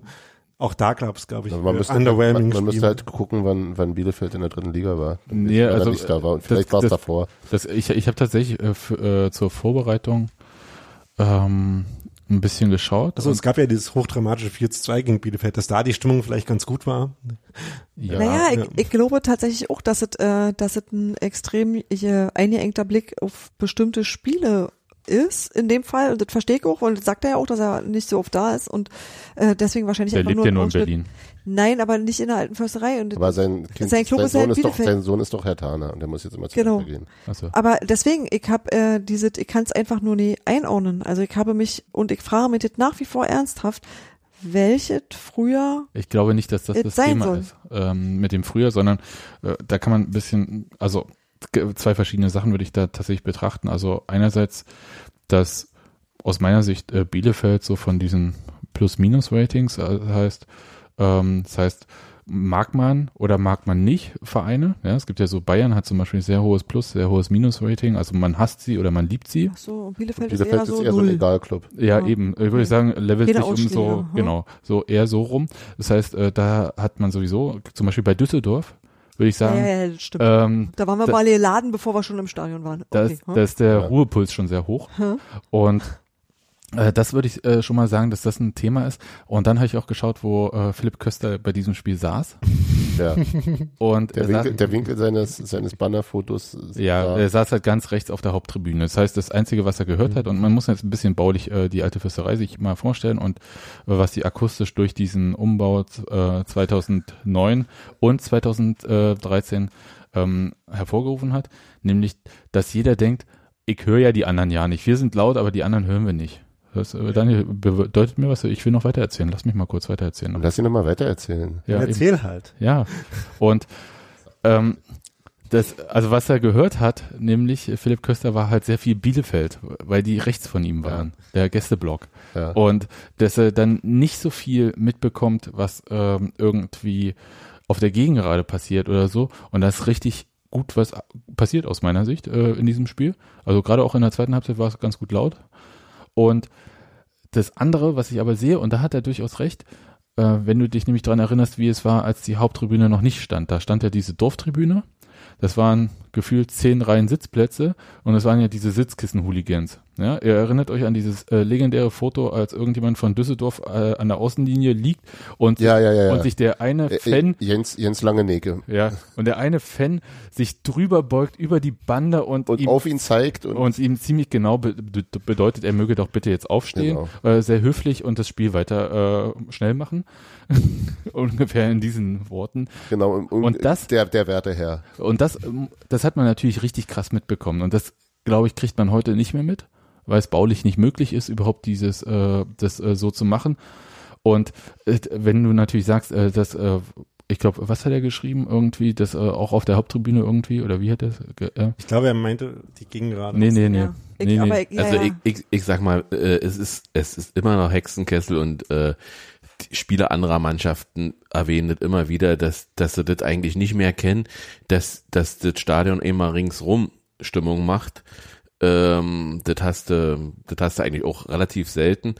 Äh, ich sag mal, ich war auch begeistert immer davon. Oh, in Dortmund muss die Hölle sein. Mit meinem ersten Pokalspiel war der Totentanz.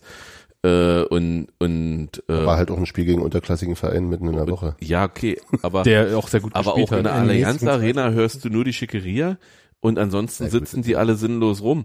Äh, und, und da könnte ich auch sagen, früher im, im, im, im, im Münchner Olympiastadion war mehr los. Ist aber, Nee, das Glaube ich aber nicht. nein, es ist, Rein von der Akustik her sehr nein, unwahrscheinlich. aber wie gesagt, äh, man, man sollte das nicht, nicht überbewerten. Wir sind jetzt vielleicht auch nicht diejenigen, äh, sag ich mal, die man glorifizieren sollte dabei. Wir haben auch schlechte und gute Tage äh, bei stimmungstechnisch. Das finde ich übrigens gut, dass sich das unterscheidet. ja. Und aber aber andersrum hast du in fast keinem Stadion, ich nehme Dresden jetzt mal aus, äh, da- dass das wie gesagt das ganze Stadion mitmacht. Du hast eher eher die diese Blöcke, wo, wo Stimmung gemacht wird und ja. Ja, aber die ist dann halt, und das finde ich total wichtig, dass du das gesagt hast, also dass die Stimmung sich erstens unterscheidet von Spiel zu Spiel. Zum Beispiel könnte ich auch sagen, gegen Sandhausen hatte ich auch richtig Platz im Block. Während ich äh, gegen Bielefeld war es doch ein bisschen eng schon wieder. Hab ich- und äh, also bei mir war wiederum äh, relativ viel Platz gegen ja, Bielefeld. vielleicht, Und Ihr äh, müsst mal euch untereinander besser abstimmen. ja, ich, vielleicht propagiere ich die, alte Anzeige. ich glaube, die Verteilung, die Verteilung ist einfach auch immer sehr unterschiedlich. Ja, das, Vielleicht habt ihr auch unterschiedlich böse geguckt hier. Ja, das so. auch. Und was ich noch sagen möchte, und das war mein erster Reflex eigentlich auf diesen Tweet von Philipp Köster, wir machen ja die Stimmung für uns und nicht um irgendwen da zu Wir entertainen machen oder so. nicht, ja? um euch zu beeindrucken. Ja, also nee, ohne. Scheiß, das ist mir wirklich sehr wichtig. Also da geht's darum, eine Mannschaft zu supporten und äh, einen Gegner meinetwegen einzuschüchtern. Aber ich bin hier nicht der Entertainer für irgendwen, der ab und zu mal da reinguckt und ein bisschen Stimmung in der alten Fürsterei sehen möchte. Ja. Und äh, das ist so das, was mir ein bisschen äh, sofort kam. Jetzt Daniel. Was ich nur vorhin noch anmerken wollte, was sehr gut zu dem gepasst hat, was du da gesagt hast, Damals. vor fünf Minuten, genau, Ja, als du nicht weitergeredet hast. ist, dass ähm, ähm, auch mir der akustische Unterschied zwischen Haupttribüne und äh, in den Stehplatztribünen sein immer sehr krass auffällt und zwar schon äh, beim Lied am Anfang, wo man halt tatsächlich auf der Haupttribüne DPA hört und im Rest des Stadions ähm, die Leute. Und Das kommt, das trägt nicht bis rüber. Das, äh, das trägt nicht bis rüber, beziehungsweise sind andere Sachen halt lauter. Ähm, Okay, ja. Und ähm, ich glaube, das könnte auch zu dieser Wahrnehmung beitragen. Ja, Ja, ich ja insgesamt glaube, dass die, dass also mir fällt es immer sehr schwer zu beurteilen, wie die Stimmung eigentlich war, weil das, ähm, wenn du, sagen wir mal, zwischen zehn Leuten stehst, die alle laut mitmachen, dann hast du das Gefühl, dass die gesamte Gegend gerade mitgemacht hat, aber vielleicht waren es nur die zehn Leute. Also das ist, glaube ich, auch nicht. Du kriegst ja auch aus dem Gästeblock, also das, ich Ja. kenne äh, kenn diese Situation. Genau. Im Gästeblock zum Beispiel bei Union war ich jetzt zwar direkt nicht, aber ich war ja sehr lange mit kleinem Kind ja ähm, Sektor 4 Besucher. Und dann hat man halt sehr viel vom Gästeblock gehört und äh, von dem Rest relativ wenig mitbekommen. Und es ist, die bauliche Situation ist mittlerweile im Stadion so, dass du ähm, nicht mehr das ganze Stadion an sich so hörst. Ja. Und das muss man so akzeptieren. Deswegen bin ich auch von euch da an der Mittellinie dann auch ein bisschen weg und äh, lieber zur alten Anzeigetafel. Und um dich jung zu fühlen. nö, um, ne, egal, das möchte ich nicht weiter Für ausführen. immer Waldseite. Ja, okay. Aber das, äh, da haben wir jetzt Philipp Köster äh, sehr ausführlich durchdiskutiert. Nee, ich fand das ja nicht, ich, ich, wie gesagt, ich meinte das ja nicht böse, sondern ich habe einfach nur gedacht, so, ich hab, es deckt sich nicht mit dem, was ich beobachte. Ich finde auch, halt, ich finde auch äh, Freunde halt ganz schön.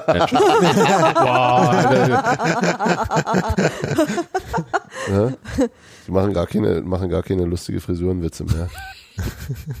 aber ähm, Klick- ich Aber sie hatte haben ja, noch lustige Frisuren auf dem Titel. Ja. ich hatte ja das zusammen vorgetragen mit dem Einwurf eben, was macht ihr euch so für Gedanken angesichts eines größer werdenden Stadions? Und das ist natürlich, ähm, das hängt schon alles doch irgendwo thematisch beieinander. Denkt ihr, da wird sich, das wird die Stimmung verändern, verschlechtern, Ja. ver Ich, ich, hoff, Verändern. ich hoffe nicht, dass, Verändern, dass, okay, die, dass ja. die Stehplatztraverse äh, niedriger wird, so wie wie es in Hamburg, also im, im, im Millantor Tor, äh, passiert ist, wo man im Prinzip den Ultras, na gut, das soll ja bei uns nicht passieren, die Waldseite bleibt ja bleibt der Stehplatztribüne, aber wo man den Ultras im Prinzip in die Breite gezwängt hat und damit die Stimmung weggeht, weil man das nicht mehr, also wie gesagt, ähm, da muss, da muss wirklich dran gedacht werden, dass man, dass man Räume Aber- für die Stehplatztribünen lässt, dass man, dass sich da die Stimmung ausbreiten Aber das, kann. was jetzt da ist, bleibt ja. Eben. Das wird ja nicht, es kommt Das ja nur oben drauf. Nee, das ist so. absolut so, ja.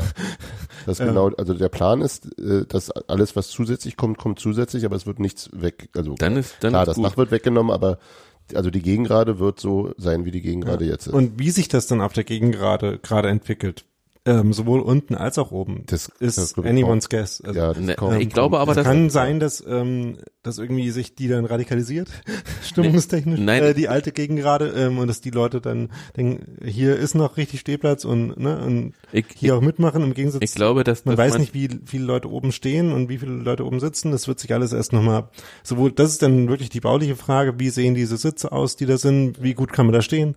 Ähm, man könnte ja hoffen, dass es eine relativ bequeme Stehlösung wird oder so. Also ich, ich, ich, ich glaube aber, dass, dass äh, Stimmung auch Raum braucht. Also Ja. du, du brauchst, du brauchst diese, diese, diese anonyme Sein, um mal deinen Frust rauszubrüllen. Das kann nicht jeder äh, alleine sich hinzustellen und sagen, nicht jeder Capo. genau. Oder Ja. äh, Du hast es auf den Punkt Aber gebracht. stimmt. Und, und, und, und, und wenn du, wenn du äh, den Raum lässt, dann wird die Stimmung besser. Ich, sicherlich wird der ein oder andere sich da dann hinsetzen und würde genießen. So ist es ja in anderen Stadien auch, dass, dass die Leute genießen. Aber äh, bei uns steht der Dieter hier mit, mit über 70 Jahren. Der, der hat gesagt, was soll er denn da drüben sitzen? Er, er ist Stehplatz, er kriegt seinen Platz am Geländer, aber äh, das ist eben, das ist eben einfach Pflicht, dass, dass, dass, dass der da, dass der steht für ihn und da hoffe ich, dass ich mit 70 auch noch da stehen darf. Und gerade angesichts der, der, wie die du schon erwähnt hast, der ähm, Waldseite, die dann wie viele Plätze hat? 10.000? 12.000 äh, Stehplätze. Da ist, glaube ich, äh, ganz gut was möglich. Dann kommt halt immer wieder der, der, der, die Sorge, dass wenn das Stadion dann sich mehr füllt, dann kommen ja auch mehr Leute hin, die jetzt noch nicht hinkommen, äh, mitgekommen sind. Aber da bin ich auch tatsächlich weiterhin unerschütterlicher Optimist, dass die Leute, die zu Union kommen und dann auch wieder zu Union kommen und bleiben, dass die das schon aus den richtigen Gründen machen, weil ihnen das, was sie vorfinden, offensichtlich gefällt. Und dann wird man die, glaube ich, auch äh, mit einbinden können in mitbrüllen, mitmeckern, mitsingen und äh, hüpfen und Also das, Schalwedeln. das Einzige, was ich, was ich dabei sehe, ist natürlich, jetzt bist du ja gezwungen, drei Wochen vorher dich schon zu entscheiden, gehst du zum Fußball, ja, ja, äh, weil dem nur 22.012 Plätze gibt. Und dann mit 37.000 Plätzen bist du natürlich, sagst du dir, auch krieg ja immer noch Karten an der Tageskasse, mal kicken, wie das Wetter ist. Also da könnte es sein, dass, Ja, dass man da vielleicht die, diesen, diesen künstlichen äh, Markt im Prinzip äh, oder den diesen Nichtmarkt, dass man dass man den dann los wird und dass dann vielleicht Leute auch mal launischerweise sagen, ey, es regnet es kalt. Ja, nu, aber es steht ihnen ja auch frei. Also, Steht ihm frei. also, äh, aber äh, nur, nur so, nur, nur dadurch, dass auch, äh, oder, oder, dass auch am, am Spieltag womöglich noch Tickets verfügbar sind, kannst du eben auch kurzfristig mal neue Leute, also wenn jetzt, wenn ich irgendwie Leute zu, zu Besuch habe und sage, ähm, weiß ich nicht, wollen wir mal zum Fußball gehen, muss ich jetzt halt vorher planen. Und da kannst du einfach auch mal sagen, ach komm doch einfach mit heute, ja super. Und äh, da, damit kannst du ja viel mehr, klar werden da Leute äh, kommen, die nicht so ein großes Commitment haben und bla, mag ja alles sein, aber das ist, das, aber auch das kann sich ja ändern. Und nur wenn die das erste Mal reinkommen, die noch nicht so komplett herangebunden sind an den Verein, können sie, können jemals neue Leute an den Verein angebunden Ja. werden. Und das ist ja gerade die Frage. Also es kann ja dann wirklich halt auch sein, dass ähm, die Leute, die dann dazukommen quasi, eben gar nicht Leute sind, die noch nie bei Union waren, sondern eben so die Casual-Fans, die halt, für die es halt jetzt vielleicht tatsächlich Casual Fans schwierig ist, nicht zu ähm, verwechseln mit der mit äh, Muhammad Ali. und, und mit den, den Casual Wearing. mit den Casuals aus England der 90er Jahre. Also ähm, genau, also ich ich glaube, das ist tatsächlich schwierig und das muss man abwarten, wie das äh, dann tatsächlich äh, Ja, aber, aber gibt ja viele Leute, die, die zum Beispiel Bayern-Spiele ganz furchtbar finden, weil plötzlich neben dir überall Leute äh, sind, die, die sonst nur zu Hause vom Fernseher klucken und dann unbedingt Bayern sehen wollen. Und äh, ja, und, und plötzlich hast du dann links, rechts, vorne, hinten neben dir Leute, die, die einfach, einfach, sag ich mal, ja nicht dein Spiel sehen wollen, sondern das der Gegner. Und dann ist es, ist es, ist eben, eben schwierig. Also, Deswegen ist natürlich Angebot und Nachfrage auch immer schön, wenn, wenn das Angebot ein anderes ist. Apropos Angebot und Nachfrage, also wir hatten Daniel hat ein jetzt Bier im Bier Kühlschrank gekriegt. und Daniel hat jetzt ein Bier und jetzt ab jetzt wird's gut. Sonst kann er nicht War aber mein letztes Angebot. Der, naja, der Rest des Zweitligakastens steht leider auf dem Balkon. Und der muss der ist auch nur noch, der, er ist auch, er ist auch echt geschmolzen. In dem. Kontext nochmal danke. Ihr habt jetzt Genau. übrigens gar nicht erwähnt, was das war, was ihr da habt. Holsten, hier nun. Ja, ich, ich möchte Das, ist das betonen, aus dem Zweitligakasten? Ja. ja, du hattest Kromparer, Daniel, und ich war ja in Frankfurt in der letzten Woche und habe mir im Jok Jok, das ist äh, der äh, quasi so eine Art Späti da im Bahnhofsviertel, wo es auch äh, Wagners Missbällchen gibt, habe ich mir Darmstädter Braustübel geholt und habe das einfach für mich so als privaten Zweitliga äh, Also, also Kasten. Krombacher war das Bier, was Daniel unbedingt haben wollte, weil es ja gegen Bielefeld ging. Echt, äh, kommt das von dort? Ich habe keine Ja. Ahnung, ich dachte, es kommt aus dem Fernsehen. Und ich habe mir, ich habe mir das, Ho- ich ja. hab, Die hört dem Eisvogel. ich habe mir das Holsten genommen, weil, ja, nächsten Freitag, war? Ihr habt alles richtig gemacht. Ist es nicht Ist Hamburg? aber Hamburg. Holsten ist Hamburg. Äh, äh, Hauptsache Norden. Ist so, oh. Ist das Holstein Ist, Kiel? äh, haben die dann, Holstenkiel, Holstenkiel. Holsten aber Kiel. zählt die dann Flensburger mit? Ich hab, Ah? Trink nicht Zählt die dann Flensburger Nee, ich mit? glaube, das ist oder? eher, das, das ist eher, also das, die zählen eher Augustiner mit als Flensburger, glaube ich. ist, das ist eine gute Frage. Ist in Jetzt- Lübeck jetzt oder ist in Kiel das Holstentor? Das Lübeck. ist in Lübeck. Das ist in Lübeck. Ja. Aber, Aber Holsten wahrscheinlich selbst mögen kommt die aus auch Lübeck Hamburg. noch mehr als Flensburg. Wo- Ähm, womöglich. und ich weiß nicht, ob sich das mit der äh, Flensburg-Rivalität nicht vielleicht doch auf die Handballer beschränkt. Das Keine Ahnung. wäre jetzt mal die soziologische Aufgabe für den Kiel. Ja, Wir können ja mal eine Anfrage an 1912 FM stellen. Ja, an Wie Calcio Culinaria, den Habt ihr Doppelnamen das, habt ihr das gesehen mit dem, mit dem sexistischen Handball da, mit diesem, dieses Die Video? Wischmopp-Brigade? Die Wischmopp-Brigade, die da leicht bekleidete Mädels da rumrennen lassen. Der, eine dumme Scheiße, der ey. Fußball Ah. kann so viel vom Handball lernen. Genau. Auf jeden Fall. Stell, stellt euch vor, ähm, bei Union, die Leute, die in der Halbzeitpause die Löcher zumachen auf dem Rasen, Ziehen sich alle würden da im kurzen Schlipper rumlaufen. Ja. Gut, Am Ende nicht gibt's noch äh, Vereine Kerl. in der zweiten Liga, wo es Cheerleader gibt. Oh wait. Die sind übrigens sehr Gibt's cool, die? Greenkeeper. Ja, in, Köln und bei Kiel. ja. Okay, Korreliert scheinbar mit irgendwas. ich Ich übergebe würde, das Wort an jetzt, Steffen. ich würde jetzt total gerne äh, zwei Dinge tun. Das eine ist Danke sagen, weil wir haben nämlich über PayPal Spenden gekriegt und ähm, das finde ich immer schön. Man sagt viel zu selten Danke, das Verbummeln war einfach von Zeit zu Zeit. Danke das heißt sehr. nicht, dass wir das nicht sehen, sondern wir sagen einfach nicht, weil wir doof sind. Das Das andere, ist eine sehr gute Kurzzusammenfassung, ja. Vielen Dank. das andere ist, dass ich jetzt Sebastian, das, was er ganz am Anfang sagen wollte und jetzt bestimmt vergessen hat, aber ich habe mir eine Notiz gemacht. Sebastian wollte sich über Uwe Neuhaus freuen und über dessen neu gewonnene Lässigkeit. Und jetzt, bitte, du hast Lässigkeit wäre wär jetzt vielleicht, äh, weiß ich nicht, äh, weil Uwe Neuhaus hat ja auch Ach nee, äh, das ist, das ist jetzt das ist jetzt blöd. Aber ich, das war ich, vorhin schon blöd, aber du wolltest.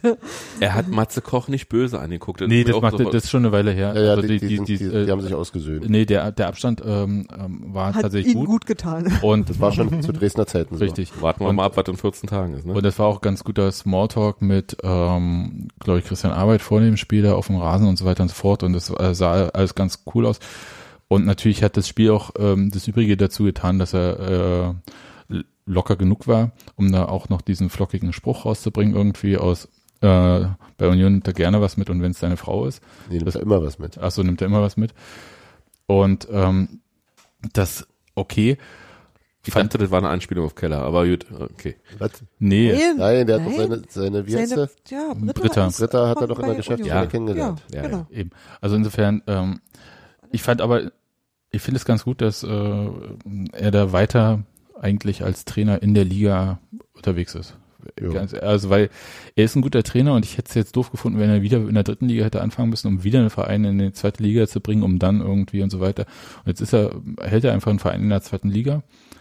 Und das ist, ich finde es schon eine Leistung mittlerweile, sich in dieser Liga als Trainer so lange zu behaupten. Hm. Ich finde aber auch, da- dass du recht hast, er ist wirklich lockerer geworden. Er geht, er geht anders um mit, mit, mit Misserfolgen. Er geht auch anders um äh, mit Miterfolgen. Ähm, ja, muss ich ganz ehrlich sagen. Wir atmen deshalb alle schwer, weil Podcast-Kind nochmal zurückgekommen ist. Okay.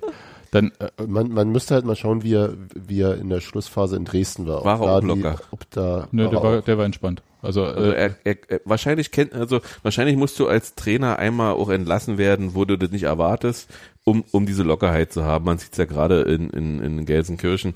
Äh, Domenico ist nicht so amused über alles.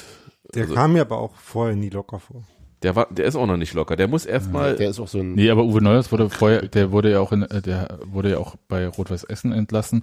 Ähm, das ist jetzt nicht so, das von Nico Schäfer. auch von Nico Schäfer, aber das ist jetzt der Punkt war, dass er halt natürlich sich für alles verantwortlich gefühlt hatte, was so ein bisschen die Genese seiner, äh, wie er als Trainer angefangen hatte bei Union in der Regional Regionalliga war das noch, ja, ne? ja. Ja.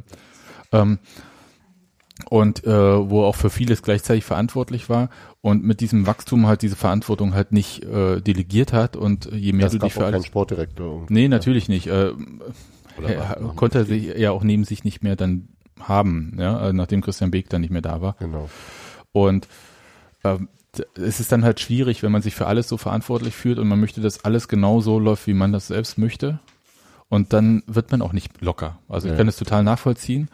Und ähm, jetzt ist es halt so, äh, der ist mit sich total im Rein und wenn, ich glaube, Den Eindruck hatte ich. Ja, ja, ja. und ich glaube auch, äh, selbst wenn er nicht Fußballtrainer wäre, ja, dann ist er irgendwo in der Sonne. Das kann ich mir ganz gut bei ihm vorstellen mittlerweile. Naja, sag mal, äh, Baumgart hat ja mal gesagt, er will sich nie wieder emotional binden an dem Verein. Vielleicht, vielleicht hat das auch Uwe zu, zu sehr getan, dass er sich emotional zu sehr gebunden hat bei- bei uns und dass er deswegen auch ein bisschen verbittert wurde, dass es nicht so gelaufen ist, in, was er alles in Eigenregie äh, machen wollte.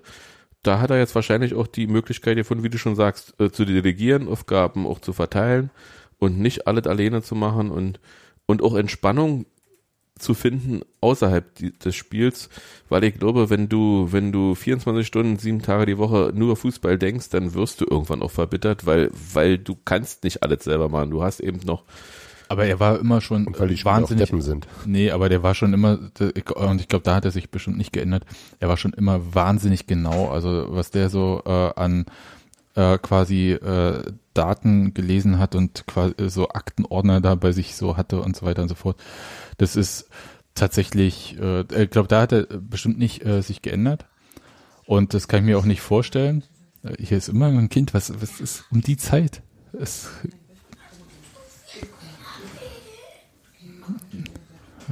okay, äh, ganz, ganz, äh, das ganz große Rad wird heute gedreht. Akutes Okay. Schmerzsyndrom. Ja, gut, dann ähm, haben wir noch was auf dem Zettel, dann würden wir vielleicht den Ich habe den Zettel bereits gefaltet und Okay. Du hingelegt, warst kurz denn- davor, ihn zu zerreißen. Denn, genau, und dachte aber, es macht zu viel Krach, also mache ich das mal nicht. Aber tatsächlich alles, was ihr euch vorher überlegt habt, äh, das äh, haben wir besprochen. Es sei denn, euch ist noch was eingefallen. Wir haben, wir haben übrigens die Eingangsfrage überhaupt nicht, überhaupt nicht beantwortet. Wie heißt denn jetzt die Pfanne nach dem Spiel ist? heiß.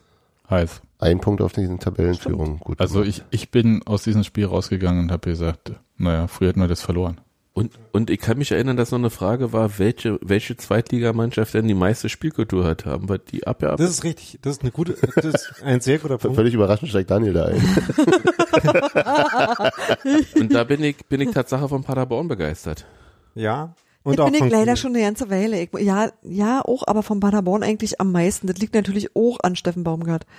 Nur an Steffen gedacht? Baumgart vielleicht. Okay, aus, ja, okay, wahrscheinlich würde mir Paderborn am Arsch vorbeigehen, wenn Na nicht gut, Steffen Baumgart, die, aber die drei Tore gegen Köln, die waren schon auch Ja. für sich Die dritte war vor allen Dingen gut. Modeste mal heulen lassen. Also, ach so, vorher, ja. ich, ich geh mal schnell mein Kind verarzten, ja, ich komm gleich wieder. Macht es. Okay. Ja. Also, denn- Ihr klärt das hier zu Du hast, Zufriedenheit, du hast ja? Kiel noch, ja, Daniel? also Kiel ist tatsächlich, glaube ich, so von der Spielanlage her das Beste, was es in der Liga gibt. Ähm, der Trainer von Paderborn ist halt sympathischer als der von Kiel, deswegen in gewissen Hinsichten, deswegen ist es einfacher, Paderborn toll zu finden. Und ähm, Kiel hat vielleicht dann noch die anspruchsvollere äh, Herangehensweise. Und dann finde ich aber halt auch, dass es auch in den anderen Mannschaften äh, schon interessante Ansätze zum Beispiel gibt. Also Magdeburg zum Beispiel spielt halt teilweise ganz interessant äh, Fußball, ganz nett. Ähm, und wie gesagt, äh, das, was wir über Bielefeld jetzt schon vorhin gesagt haben, äh, gilt halt auch. Also ähm, ich glaube, Kiel und Paderborn sind schon diejenigen, die irgendwie rausragen. Aber es gibt da noch mehr Gutes. Also in, ähm, es gibt ja Leute, die irgendwie ständig äh, und bei jeder Gelegenheit sagen, wie schlecht die zweite Liga ist und wie schlimm da alles ist. Mhm. Kann ich überhaupt nicht hören. Fällt, Diese fällt, ganzen fällt, fällt, Kölner. mir, ey. fällt mir auch exakt. Ja, das sehe ich halt gar nicht Was so. für eine Zumutung ja. ist es, da spielen zu müssen. Vielleicht liegt das mit, vielleicht liegt der Umstand, dass Köln nicht 85.000 Punkte hat, ja auch daran, dass die Liga gar nicht so schlecht ist. Ja, und, und äh, ich sag mal, immerhin wurde ja ein Zweitligaspiel als 1830-Spiel gestern gezeigt, ne? Bei Sky. Nürnberg gegen Düsseldorf. Also, Boah, Und okay. Düsseldorf, Düsseldorf ist schon erste Liga mittlerweile. Es ist ja noch Karneval, deswegen kann man äh, hier so Den Witz, machen. vor allem hat man den Witz nicht vor zwei Wochen schon Ja, wahrscheinlich, keine Ahnung. ähm, bei Stuttgart gegen irgendwen. ja, war, war, war das gleiche. Nein, ich, ich, ich glaube auch, dass die Liga eigentlich die interessantere ist von beiden, weil man auch wirklich nicht weiß, wer wen schlägt. Also sieht man ja in den Punktetabellen bei Twitter Försterei auch. Äh, dass Ich bin 16. immerhin, ja. du bist ja auch ein richtig guter. Ähm, Irgendwann muss ich das nochmal sagen. Ja, wir waren mal eins und zwei, ganz kurzzeitig, nach dem dritten Spieltag, aber ja, das Da ist hat die Tabelle aber noch keine? Aussagekraft. 134, ja, stimmt. Aber, Moment, äh, 134, ein Punkt hinter Na Nadi. Im Sinne der äh, Sample Size, die ist ja größer, wenn man pro Spieltag neun Spiele hat, ne? Ja, trotzdem. Du, du tippst ja gar nicht, du hast ja gar nichts zu sagen. Ja, ich habe es tatsächlich, es ist organisatorischer Fail gewesen und dann, nachdem ich die ersten drei Spieltage verpasst habe, dachte ich, das lohnt sich jetzt auch nicht mehr. Ja. War einfach nur Angst. Man, man wird jetzt wahrscheinlich auch auf Darmstadt bisschen gucken müssen. Die haben ja seit heute 15 Uhr, 16 Uhr einen neuen Trainer. Ja, Dimitrios Gramotzes. Also Und Christian sie können, Fiel sie, sie können sich, Trainer was die Spielanlage Genau. angeht, nur Ab Donnerstag. Christian Ab. Donnerstag bei Dresden. Dann ist er Genau. von der Trainerschule zurück. Viel. Die haben das, äh, weil Purges Ding, das irgendwie nie so richtig funktioniert hat, äh, jetzt relativ schnell beendet. Ach, Hat, hat er denn auch den Schein, ja? Oder wie? Dann hat er, so, so habe ich das rausgehört heute, dass der den Trainerschein noch zu Ende macht und dann hat er den am Donnerstag und dann fängt er da auch direkt bei Wahnsinn, Dresden da an. haben sie Walpurgis jetzt wirklich nur genommen, und, um zu gucken, ob Christian Fiel noch den Schein schafft, um dann ihn zum Trainer zu machen. Der war ja zwischendurch auch sowieso schon Interim. Tja, krass. Okay, aber Christian Fiel, alles Gute, äh, Ex-Unioner. Natürlich Grüße. jederzeit. Immer Unioner, so, Entschuldigung, nicht Ex-Unioner. Ah, übrigens, ja, hier, äh, Sören Brandi, ne? Oh, äh, Toller Typ. Ach, ach, kann, kannst du Chef, kurz, ist, Chef ist immer noch verliebt. ja, nee, nee, Nee, war ein bisschen lustig, weil ähm, ich kam in einem Moment dazu, ich hab, man macht ja mal so vorm Spiel Fotos und ich glaube, Sören Brandi war da insbesondere als Experte für Sky, weil ich weiß nicht, ist er verletzt, hat er gerade jedenfalls, verletzt. der hat jedenfalls nicht gespielt und denn, wenn man dann trotzdem da ist, dann ist man ja mal automatisch Experte, das geht ja vielen so. Und ähm, deswegen war der halt äh, vorm Spiel am Spielfeldrand und hat äh, Christian begrüßt, wurde vom Ritter Keule begrüßt und ich guckte ihn an und sagte, Sören, seit du nicht mehr hier bist, ist der Style, hat der Style das Stadion verlassen. Und daraufhin hat sich Sören Brandi kaputt gelacht und Christian Arbeit kaputt gelacht und Ritter Keuler hat sich äh, lachend abgedreht. Seine, hat seine Penisnase nach oben ge. Nein, aber es war wirklich so. Ah, Es war tatsächlich so, war das erste, mit dem Style? man sagt ja manchmal, das erste, was eben einfällt, ist nicht immer klug, aber in dem Moment war es lustig. So, und ich habe mich sehr gefreut, ihn wiederzusehen, das wollte ich eigentlich nur sagen. Und es war ja natürlich auch die, die halbe Wahrheit, weil. Roberto Punschetz äh, natürlich der andere Styler war. Ah, das ist, ja, stimmt. Kann man in dem Moment, auch, was ja. sehr höflich, das nicht zu sagen. Nee, ist mir aber auch nicht als erstes eingefallen. Das ist für mich tatsächlich auch irgendwie, äh, Sören Brandi hat da Maßstäbe gesetzt. Und äh, Sören Brandy hat natürlich an Tusche geleckt. ja, man ja alle manchmal. das war Ich nicht. etwas verstörend, aber auch, aber auch lustig. Ja, Auf jeden Fall.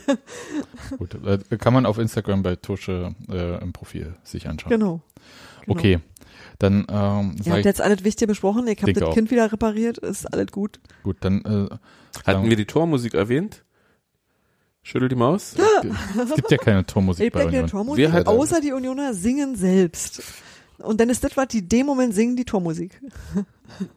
so Ja, ist es bei uns. Das war tatsächlich äh, Schüttel die Maus und das können wir jetzt quasi auch ähm, als Outro hören. Ich sage vielen Dank, dass ihr alle da wart hier in der Küche.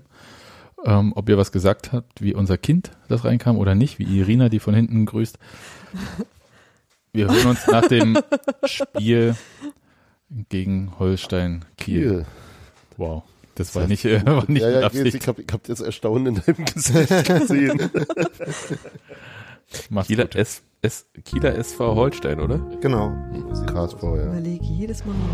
Wir können ruhig äh, Und- drüber und- quatschen. Mittlerweile gehört nicht, sich das Aber wir wissen doch, inzwischen haben sich ja alle dran gewöhnt, dass über das Intro gesprochen wird, oder? Outro. Ist Da das kann, da, Outro. da, da kann man, Outro, das das kann, Intro kann am man gar Ende nicht mehr halt. mitschneiden. Genau.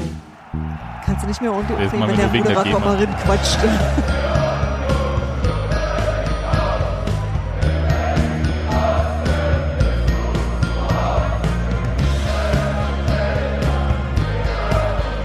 Eisern. Ja, auch so das Verlangen, da kurz hinten raus noch zu sagen, Eintracht. Nee, nee, überhaupt nicht. Gute. Okay, eisern. Weit kommt's noch.